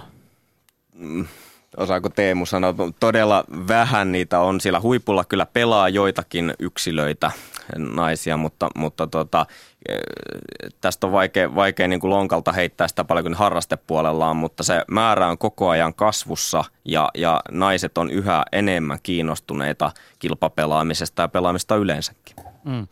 Joo, siis idea ihan keskeytä sut törkeästi. Eli, Ai, siitä, anna mennä vaan, tämä on suora lähetys. Eli, eli tota, kun naisia on, että sehän niin kuin tuossa Joonas sanoi, että naisia on tällä hetkellä paljon vähemmän, sehän johtuu ihan siitä, että meillä on ollut, meidän kulttuuri on hyväksynyt tyttöjen pelaamista. Eli siinä missä pojat sai pelata 80-luvulla, sai pelata 90-luvulla, sai pelata 2000-luvun alussa, niin tyttöjen pelaaminenhan oli vielä huomattavasti negatiivisemmin suhtauduttiin siihen, että, että minkä takia sä käytät aikaa pelaamisessa. Plus, plus pelit oli sellaisia, jotka kiinnosti miehiä. Että nythän on ymmärretty se, että tehdään myöskin pelejä, jotka tanssipeli olkoon hyvä esimerkki siitä, että kyllä tytötkin pelaa, jos on kiinnostavia pelejä. Joo, joo mutta ja, niin, ja tässähän on ihan samalla tavalla kuin kaikissa urheilussa on se pyramidimalli. Eli tarvitaan hirveä nippu harrastajia, että huipulla voi olla tietty nippu niitä täysin niin kuin täydellisiä pelaajia, sellaisia, niin kuin, joilla on kaikki ne ominaisuudet, että voi olla tuo hyvä pelaaja. Ja koska se pooli, mistä tyttöpelaajia tällä hetkellä on, niin sehän on niin paljon pienempi, niin sieltä ei löydy niitä tähtiä niin paljon. Mutta se on korjaantumassa. Jos katsoo viimeisiä pelaajaparometreja, niin tytöt ja pojat pe- aloittavat pelaamaan nykyään yhtä aikaa. Vielä kolme vuotta sitten oli, että pojat aloitti pelaa kaksi vuotta nuorempana mutta nyt, nyt ne aloittaa yhtä aikaa. Molemmat pelaa yhtä paljon. Molemmille se alkaa olla, se alkaa olla hyväksyttävä harrastus myös tytöille. Ja se on tapahtunut mun mielestä vasta joskus 2010-luvulla, että tyttöjen pelaaminen on alkanut olla hyväksyttyä. Siihen asti mä en tiedä, onko niitä pitänyt leikkiä kotiin. Että onko se ollut se meidän niin kuin, yhteiskunnan konservatiivisuus, mikä on pakottanut tytöt pois peleistä. Mm. Kenties. Mikko Meriläinen, Helsingin yliopiston pelikasvatuksen tutkija, jota muuten yritettiin tähänkin lähetykseen saada, mutta Irlannissa nuo linjat ei toimi ihan samalla tavalla, joten terveisiä Mikolle vaan sinne vihreään maahan. Tuota noin, niin Mikko laittaa erityispropseja Joonakselle siitä, että sukupuolen moninaisuuden huomioiminen tapahtui Joonaksen puheenvuorossa, mutta näin ylipäätään siis siitä, että kun seksismiä ja naisvihaa nyt, sitä me nyt tässä käsitellään nimenomaan naisten näkökulmasta, mutta jos ajatellaan ylipäätään pelaajia, niin kuinka paljon pelaajia tulisi suojella kaikenlaiselta vihapuhelta? No siellä kentällä liikkuu tosi paljon sellaista tietynlaista niin kuin loukkaamista, loukkaavia kommentteja, jonkin verran rasismia ja nimenomaan ehkä seksismiä, tosi, tosi niin kuin ilkeämielistä puhetta, niin kuin liikkuu aikuisten keskuudessa tietyillä keskustelupalstoillakin varmasti, niin sama näkyy tämän nuorten keskuudessa. Ja kyllä se niin kuin kaikin tavoin, niin, niin meidän on pystyttävä jollain, jollain keinoin niin kuin välittämään sellaisia viestejä, että se ei ole oikein ja että, että niin kuin vaikutetaan heti niin kuin alusta lähtien siihen, tehdään mediakasvatusta, pelikasvatusta, eh, koulutetaan nuorisoa siihen, että, että jokainen ymmärtää se oman vastuunsa siellä päätteen takana. Tekihän mitä tahansa, hän tekee sen tavallaan omalla, omalla identiteetillä ja nimellä tietyllä tapaa ja, ja pitäisi, pitäisi pystyä niin kuin siihen puuttumaan. Onko liitolta esimerkiksi, onko teillä jotkut viralliset eettiset säännöt, jotka tavallaan jokainen, joka haluaa liittyä teihin, niin joutuu niin kuin ainakin elektronisesti allekirjoittamaan? Johon, ei, johon tehdä, on sitouduttu. Ei tehdä sopimuksia, mutta, mutta meillä on eettinen ohjeisto elektroniseen urheiluun ja, ja se tavallaan kertoo myöskin sen, että kaikenlainen vihapuhe on niin kuin lähtökohtaisesti väärin ja sitä pitäisi pystyä välttämään.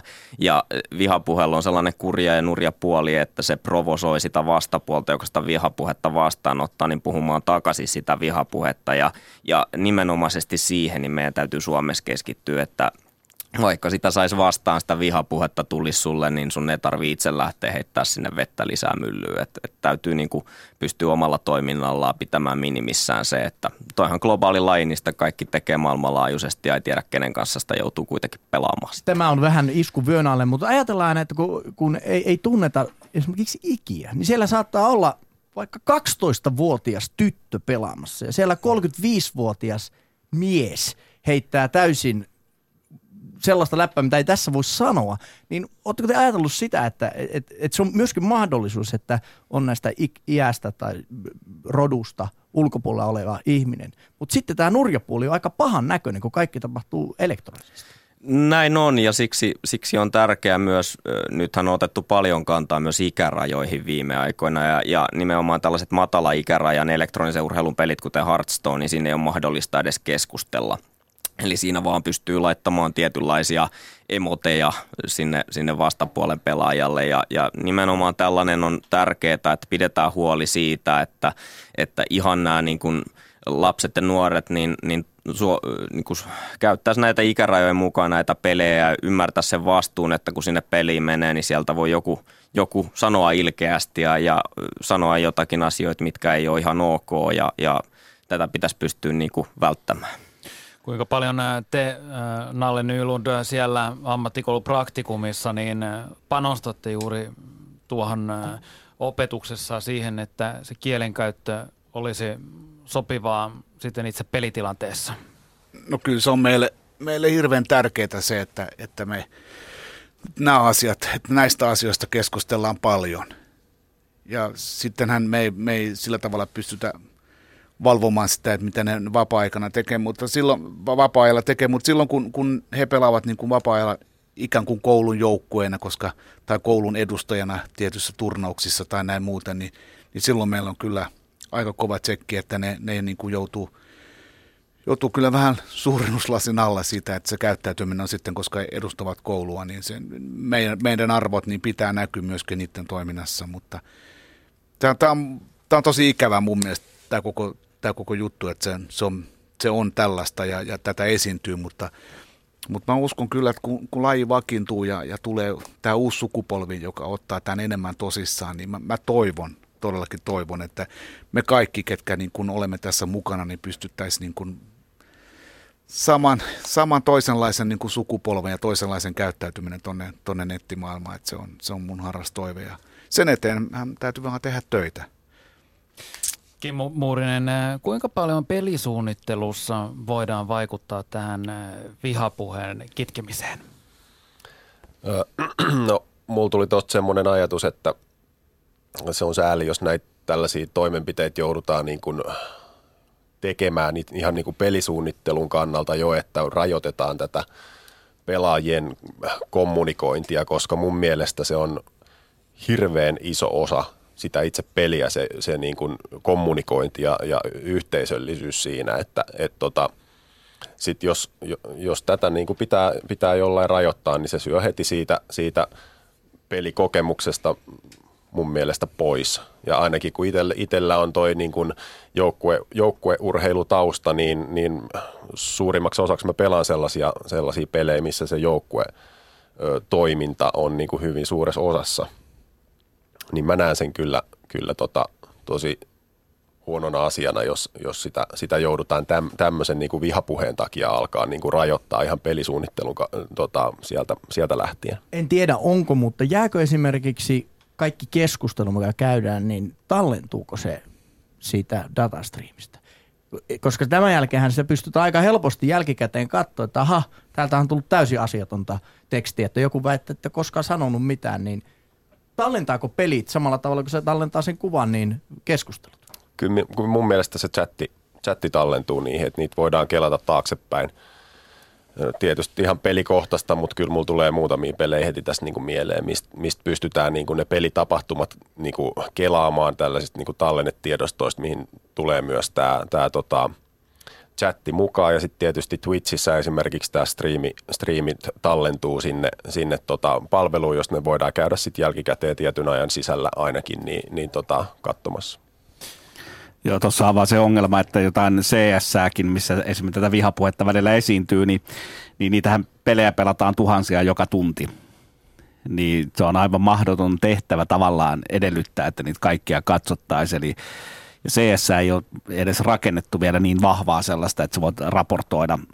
No on siis, voit raportoida abuseista, mutta se, se on vielä vähän köykäinen verrattuna esimerkiksi League of Legendsiin, missä on viety tosi pitkälle jo se, miten, miten niitä raportteja tehdään ja toiset pelaajat katsoo niitä, voi katsoa niitä ja sitten niin kuin antaa niistä oman mielipiteensä, mutta mutta kyllä joo, mutta siis se on mahdoton tehtävä tavallaan, koska pelejä pelataan niin paljon, että jokaisesta, mutta aina kannattaa sitä report-nappulaa painaa siinä kohtaa, kun kokee, että toinen on, on hyökkäävä jollain tavalla – No mennään positiivisempaan puoleen. Mitä se hyvä kommunikointi ja yhteisöllisyys sitten äh, parhaimmillaan on, Teemu Hiljen? Sinä selostat äh, e-urheilua päivät pitkät. No en ihan päivät pitkät, mutta joo, siis parhaimmillaan se on sitä, kun meillä on tuo Setämies CS-kerho tuolla pystyssä, tällainen, päästiin hyvin tästä seksistisestä. Terveisiä, terveisiä. setämies, setämies CS. On meillä naispelaajakin siellä käynyt vierailemassa, mutta joo, me ollaan, me ollaan nimitetty se tällaiseksi siinä kohtaa, kun lapset menevät perjantai-illalla nukkumaan, niin setämiehet menevät takaisin tietokoneille. Eivät lähde, eivät lähde baariin, vaan lähdetään pölyisille kujille niin sanotusti, niin kyllähän siellä se kommunikaatio on ihan parhaimmillaan, että se on, se on yhdistelmä ö, kuulumisten vaihtoa, mitä pelissä tapahtuu, satunnaista kiroilua, niin tästähän se on. Mutta kommunikaatio sinänsä, jos niin kuin huippujoukkueessa puhutaan, niin sehän, nehän on, on käynyt läpi sen, että mitä sanotaan ja milloin sanotaan. Et siellähän ei sanota enää mitään turhaa, koska peli on niin nopea.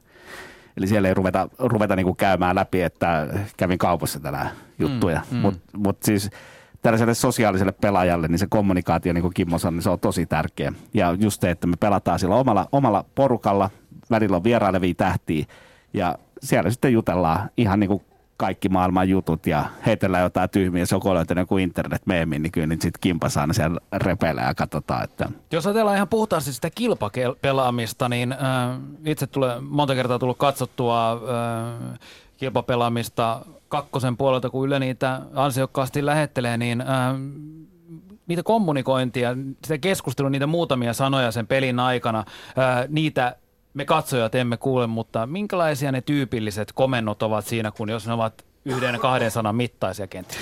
Siinä kertoo sen, mitä ne näkee. Kaksi yli voidaan sanoa. Jos se näki, että kaksi, vaikka just kakkosessa näki ovelta, että kaksi hyppäisi, niin se, hu, se huutaa se spotteri sieltä, että kaksi yli, jolloin tiedetään, että niitä on kaksi B-pommilla ja kolme A-pommilla. Sen jälkeen mistä tahansa tulee laukauksia, ne huutaa heti, että mistä päin ammutaan ja huudetaan vaikka, että mikä taktiikka lähdetään liikkeelle. Toinen mennessä kulmataakse, se huutaa valo nyt, niin sitten sieltä tulee valo siihen kulmataakse. Ja sitten se lähtee, että ihan tällaisia todella yksinkertaisia, nopeita komentoja.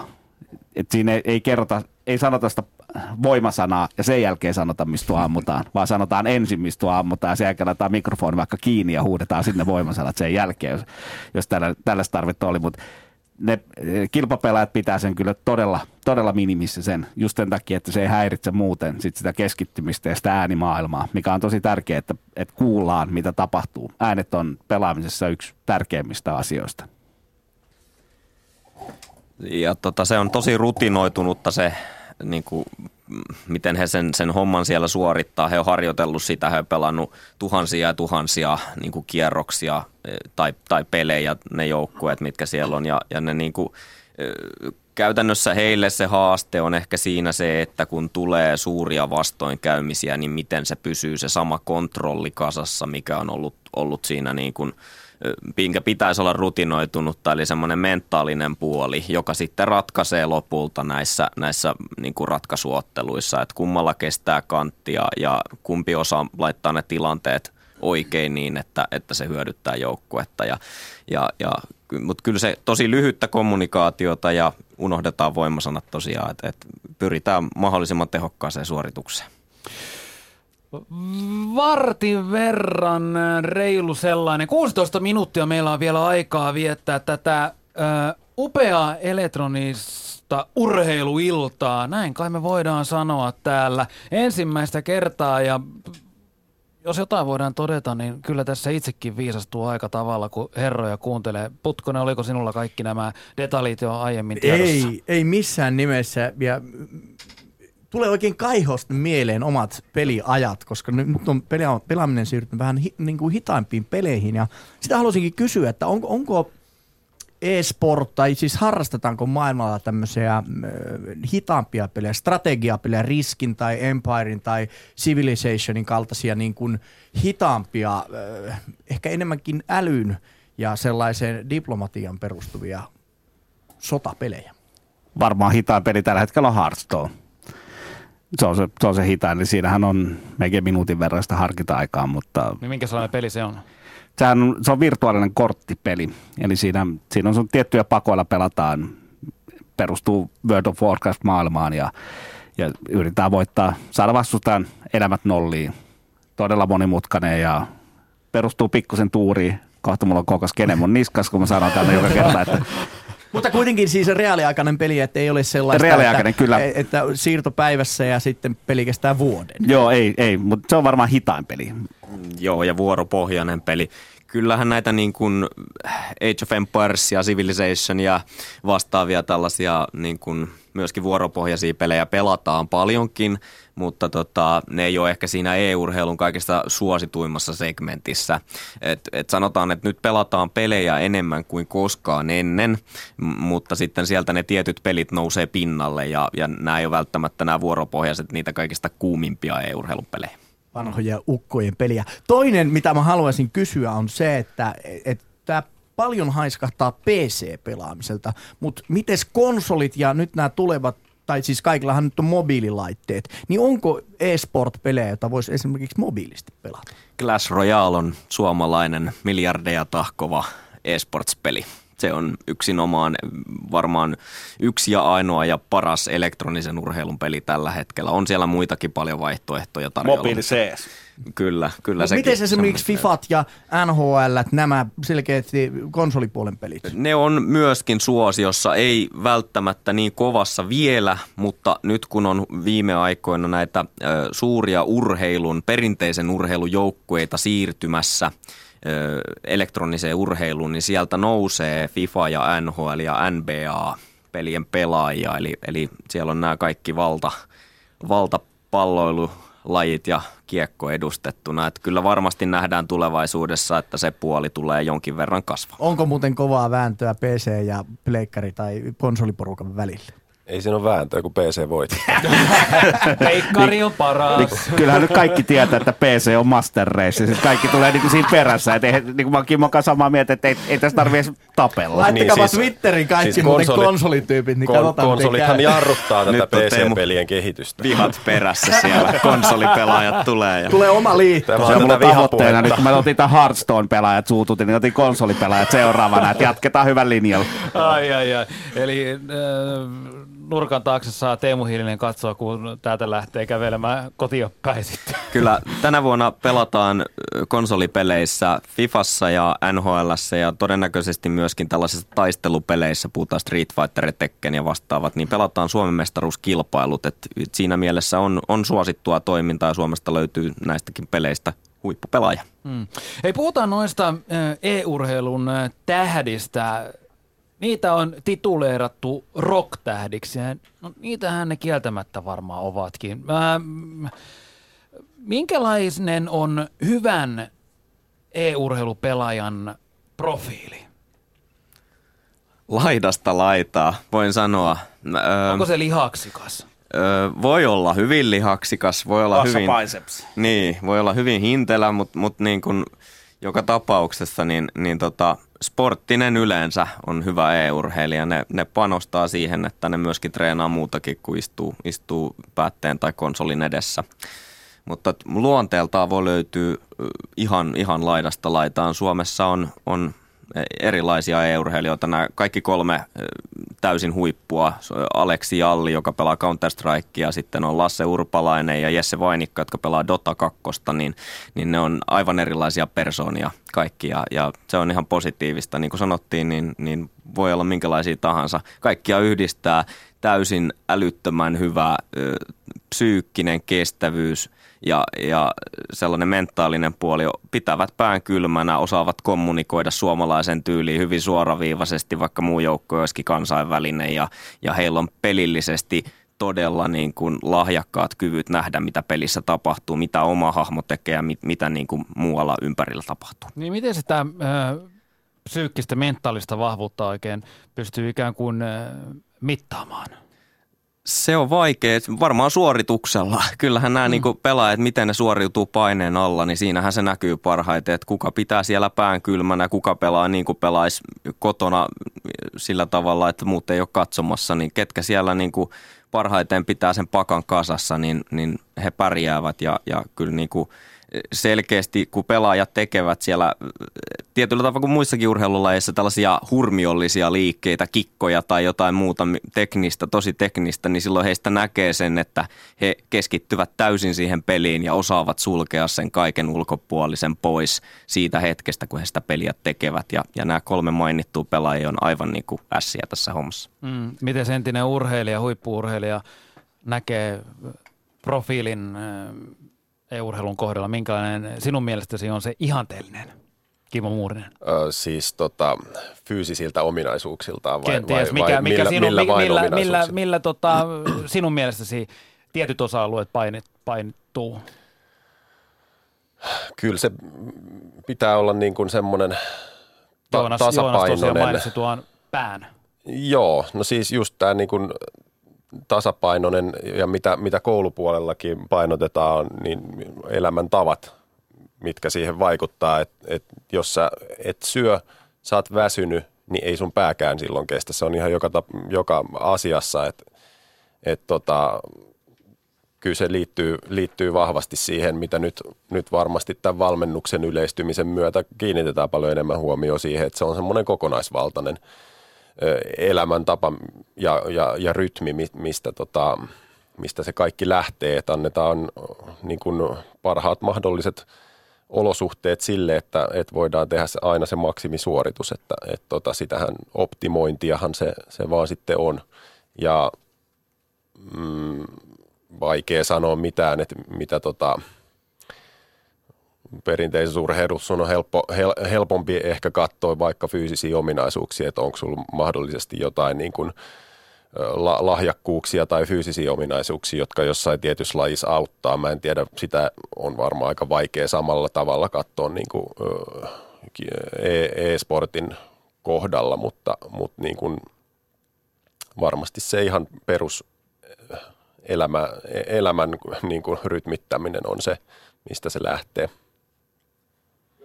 Huomannut tuossa meillä tuolla, kun näitä opiskelijoiden kanssa tekee töitä, niin, niin joillakin on, on sellaista niin kuin, ollut mukana urheilussa, varsinkin joukkuelaissa, kun me mielellään näemme, että ne pelaa joukkueessa. Ja niin kuin, tämä mentaalinen tai psyykkinen harjoittelu, kun ennen vanhaa sanottiin, niin mun mielestä se on, se on aika ratkaisevassa roolissa se, että sä opit, opit niin kuin toimimaan joukkueena ja se oma ego ei saa mennä sen joukkueen niin kuin edun edelleen, vaan, vaan siinä täytyy kommunikoida ja siinä täytyy löytää se omat roolit ja joskus jopa vähän vastentahtoisesti hyväksyä jonkun tietty rooli siinä joukkueessa. Ja kaikki tällainen on myöskin sitä kasvattamista ja niin kuin se joukkueen niin kuin menestyminen menee sun, sun oman niin kuin omien halujen, halujen edelleen, että se on, se on tällainen pitkä prosessi ja, ja sen kanssa täytyy vaan tehdä määrätietoisesti töitä. Niin, eli joukko on tietyllä tapaa työyhteisö.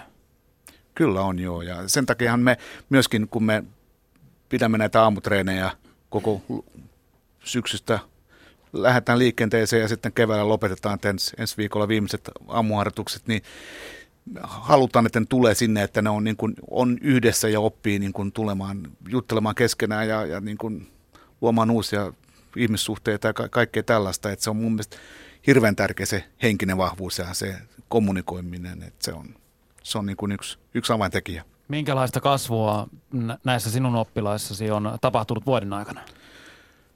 No mehän ei sillä tavalla pystytä millään mittarilla, että se on tällaista mututuntumaa vaan. Mutta mennään mututuntumaan. Mennään mututuntumaan. Mutu on hyvä. Mutu on hyvä.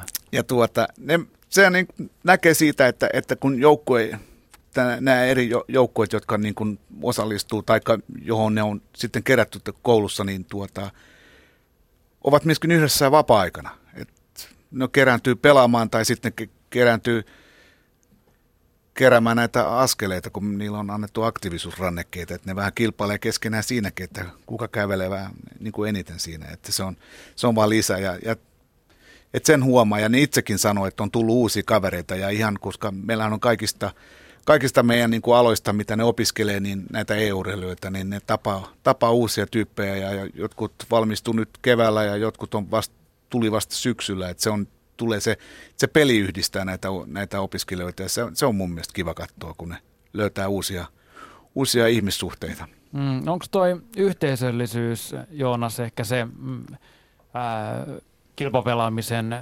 suola ja helmi, jota siitä voi ammentaa? On, on. Mä oon itse tässä pöydässä siitä johtuen, että musta on ollut hienoa löytää uusia ihmisiä ja tuttavia ihan niin kuin rakkaudesta lajiin ja, ja sitä kautta niin kuin oppia uusia asioita, oppia toimimaan ryhmässä ja, ja tekemään, tekemään kivoja juttuja kavereiden kanssa. Välillä vähän ei, ei kivojakin nyt joutuu tekemään, mutta silti on hienoa, että, että tämä yhdistää ja tässä on niin paljon positiivisia asioita tässä ilmiössä, että ei siitä malta olla puhumatta, joten kyllä y, y, tärkeää on, että, että ymmärretään tämä yhteisöllisyys. No miten sitten e-sportin tulevaisuus? VRstä on puhuttu varmaan kymmenen vuotta virtuaalimaailmasta tai, tai joku kybertekniikka niin, että aletaan koodaamaan jotain skriptejä, jotka sitten taistelee tai jotain laitteita tekemään. Miten te näette e-sportin? Mikä on se seuraava sukupolvi? Öö, no sen verran voin, voisin tuohon sanoa, että tota, öö, ainakin mun henkilökohtaisesta kokemuksesta niin riippuu paljon siitä, miten näitä esimerkiksi VR-pelejä, jos sellaisia nyt ajateltaisiin, että voisi tulla kilpapelejä, miten niitä ohjataan, koska ainakin mulle on todella tärkeää, tärkeää se, että se ohjaus siinä pelissä on tosi tarkka. Ehkä se on sen takia, että mä en ole hirveän niin konsolifani, koska mun mielestä tämä peukalotateilla ohjaaminen, niin, niin se syö niin paljon mun, mun tavallaan sitä tarkkuutta pois siitä, että, että sen takia mä itse henkilökohtaisesti tykkään enemmän tällaista niin kuin hiirinäppäimistä jutuista, jossa se ohjaus on täysin niin kuin tarkkaa. Et en tiedä, voisiko tätä jotenkin niin kuin miettiä myös, että, että tota VR-pelit saattaisi olla, olla niin kuin tällaisesta ihan top-notch kilpailusta ainakin toistaiseksi vielä vähän niin kuin kaukana, koska se, se ohjaus tosiaan pitää olla, olla niin, kuin niin tarkkaa ja viiveetöntä, että et tota, ennen kuin siitä ehkä voisi vois tulla tämmöinen niin kuin to, tosi, tosi kilpailtu, kilp, kilpailtu tota, peli, ö, niin kuin, mikä se nyt olisi, ala tai a, osa. Mm. Teemu. Mä taas Kimmon kai ihan eri mieltä, että VR tulee tuossa viiden vuoden päästä varmaan olemaan. Veikkaisin ainakin. Se on, se on tällä hetkellä se Siis e- e-sportissa vai yleensä? No, Yleensä eka varmasti se tulee, tulee yleensä ja sen jälkeen se lyö itse läpi e-sportsissa. Jos Kyllä siis joo, tätä, tätä mutta siis tarkoitin, että ei, me, ei, ei välttämättä tule suoraan niin kuin Ei top, suoraan. top ei, e-sportiksi. ei, ei. Varmasti se tulee yleistyy kasvamaan kyllä. nimenomaan sen kautta, että, että se yleistyy eka yleisömarkkinoilla ja sen jälkeen sitä aletaan pelata tosi paljon ja sitten sit tulee jälleen kerran joku kilpailullinen. Joku pelivalmistaja haluaa, koska eSports on kysytty markkina, haluaa, että heidän pelillään ruvetaan kilpailemaan, he, he synnyttää sen ekosysteemin siihen ympärille ja sen jälkeen meillä on kohta VR. Mutta mä veikkaan, että se on noin 5-10 vuoden siirtymä. Ja ei tule syrjäyttää kokonaan perinteistä näppäimistä hiiripelaamista. Joo, kyllä se näkyy vahvasti ja eri teknologiat tulee esille ja varsinkin tämä mobiilipelaaminen on nyt niin kuin kovassa kasvussa ollut jo pari vuotta ja tämä VR on selkeästi tulevaisuutta. Öö, ehkä niin kuin elektronisen urheilun osalta on ehkä tärkeämpää, että sille kehittyy jonkinnäköinen rakenne, missä sitä niin kuin hallitaan. Nythän se on hyvin kaupallista se rakenne, mi- miten se kehittyy ja myöskin tärkeää, että kun me muodostetaan Suomessa tällainen, tai meillä on tällainen yhteisö, joka tämä urheilua harrastaa, niin luodaan sille yhteiset raamit, että mitä tahansa peliä pelataan, on se sitten fyysinen, henkinen, riippumatta siitä, millä ohjaimella sitä pelataan, niin meillä on tietynlaiset standardit ja, ja tavat tehdä sitä, jo, jo, jonka kautta sitten se kasvu on taattu ja se on kaikille tavallaan yhdenvertaista. Mirka laittoi vielä Twitterin puolelta viesti, että oli ilo kuunnella urheiluilta ja e-sportsia. Mahtava juttu Mirka, että olit messissä tämän illan ja kaksituntisen aikana. Nimittäin nyt tämä ilta alkaa olla päätöksessä. Niinhän se aika meni, mitä herrat teille lupailinkin, että kiirettä pitää ja asioita saadaan vaan raapaistua. Putkonen, mitä veikkaa, tulisiko meistä kilpapelaajiksi? Sanotaanko näin, että vaimo ja kaksi lasta odottaa kotona, että ei varmaan pelaajaksi, mutta gameriksi. Kyllä varmaan meidän kotiin nyt hakkaa jotain duumia. No duumia vähintään joo. Ja muistakaa, että lisää e-sportsia elokuussa TV2 Assemblyjen pari, että silloin kannattaa Ai ai. palata meidän ääneen ainakin. Juuri näin ja silloin kuullaan Teemu Hiilistä siellä tä- jälleen kerran äänessä. Kiitos Kimmo Muurinen, kiitos Björnalle Nylund, kiitos Joonas äh, Kapiainen, kiitos Putkonen. Tuliko kaikki jo kiiteltyä? Kiitos itselleni. Tämä oli mukava ilta. Kiitos seurasta, oikein mukavaa torstai jatkoa. Moi moi!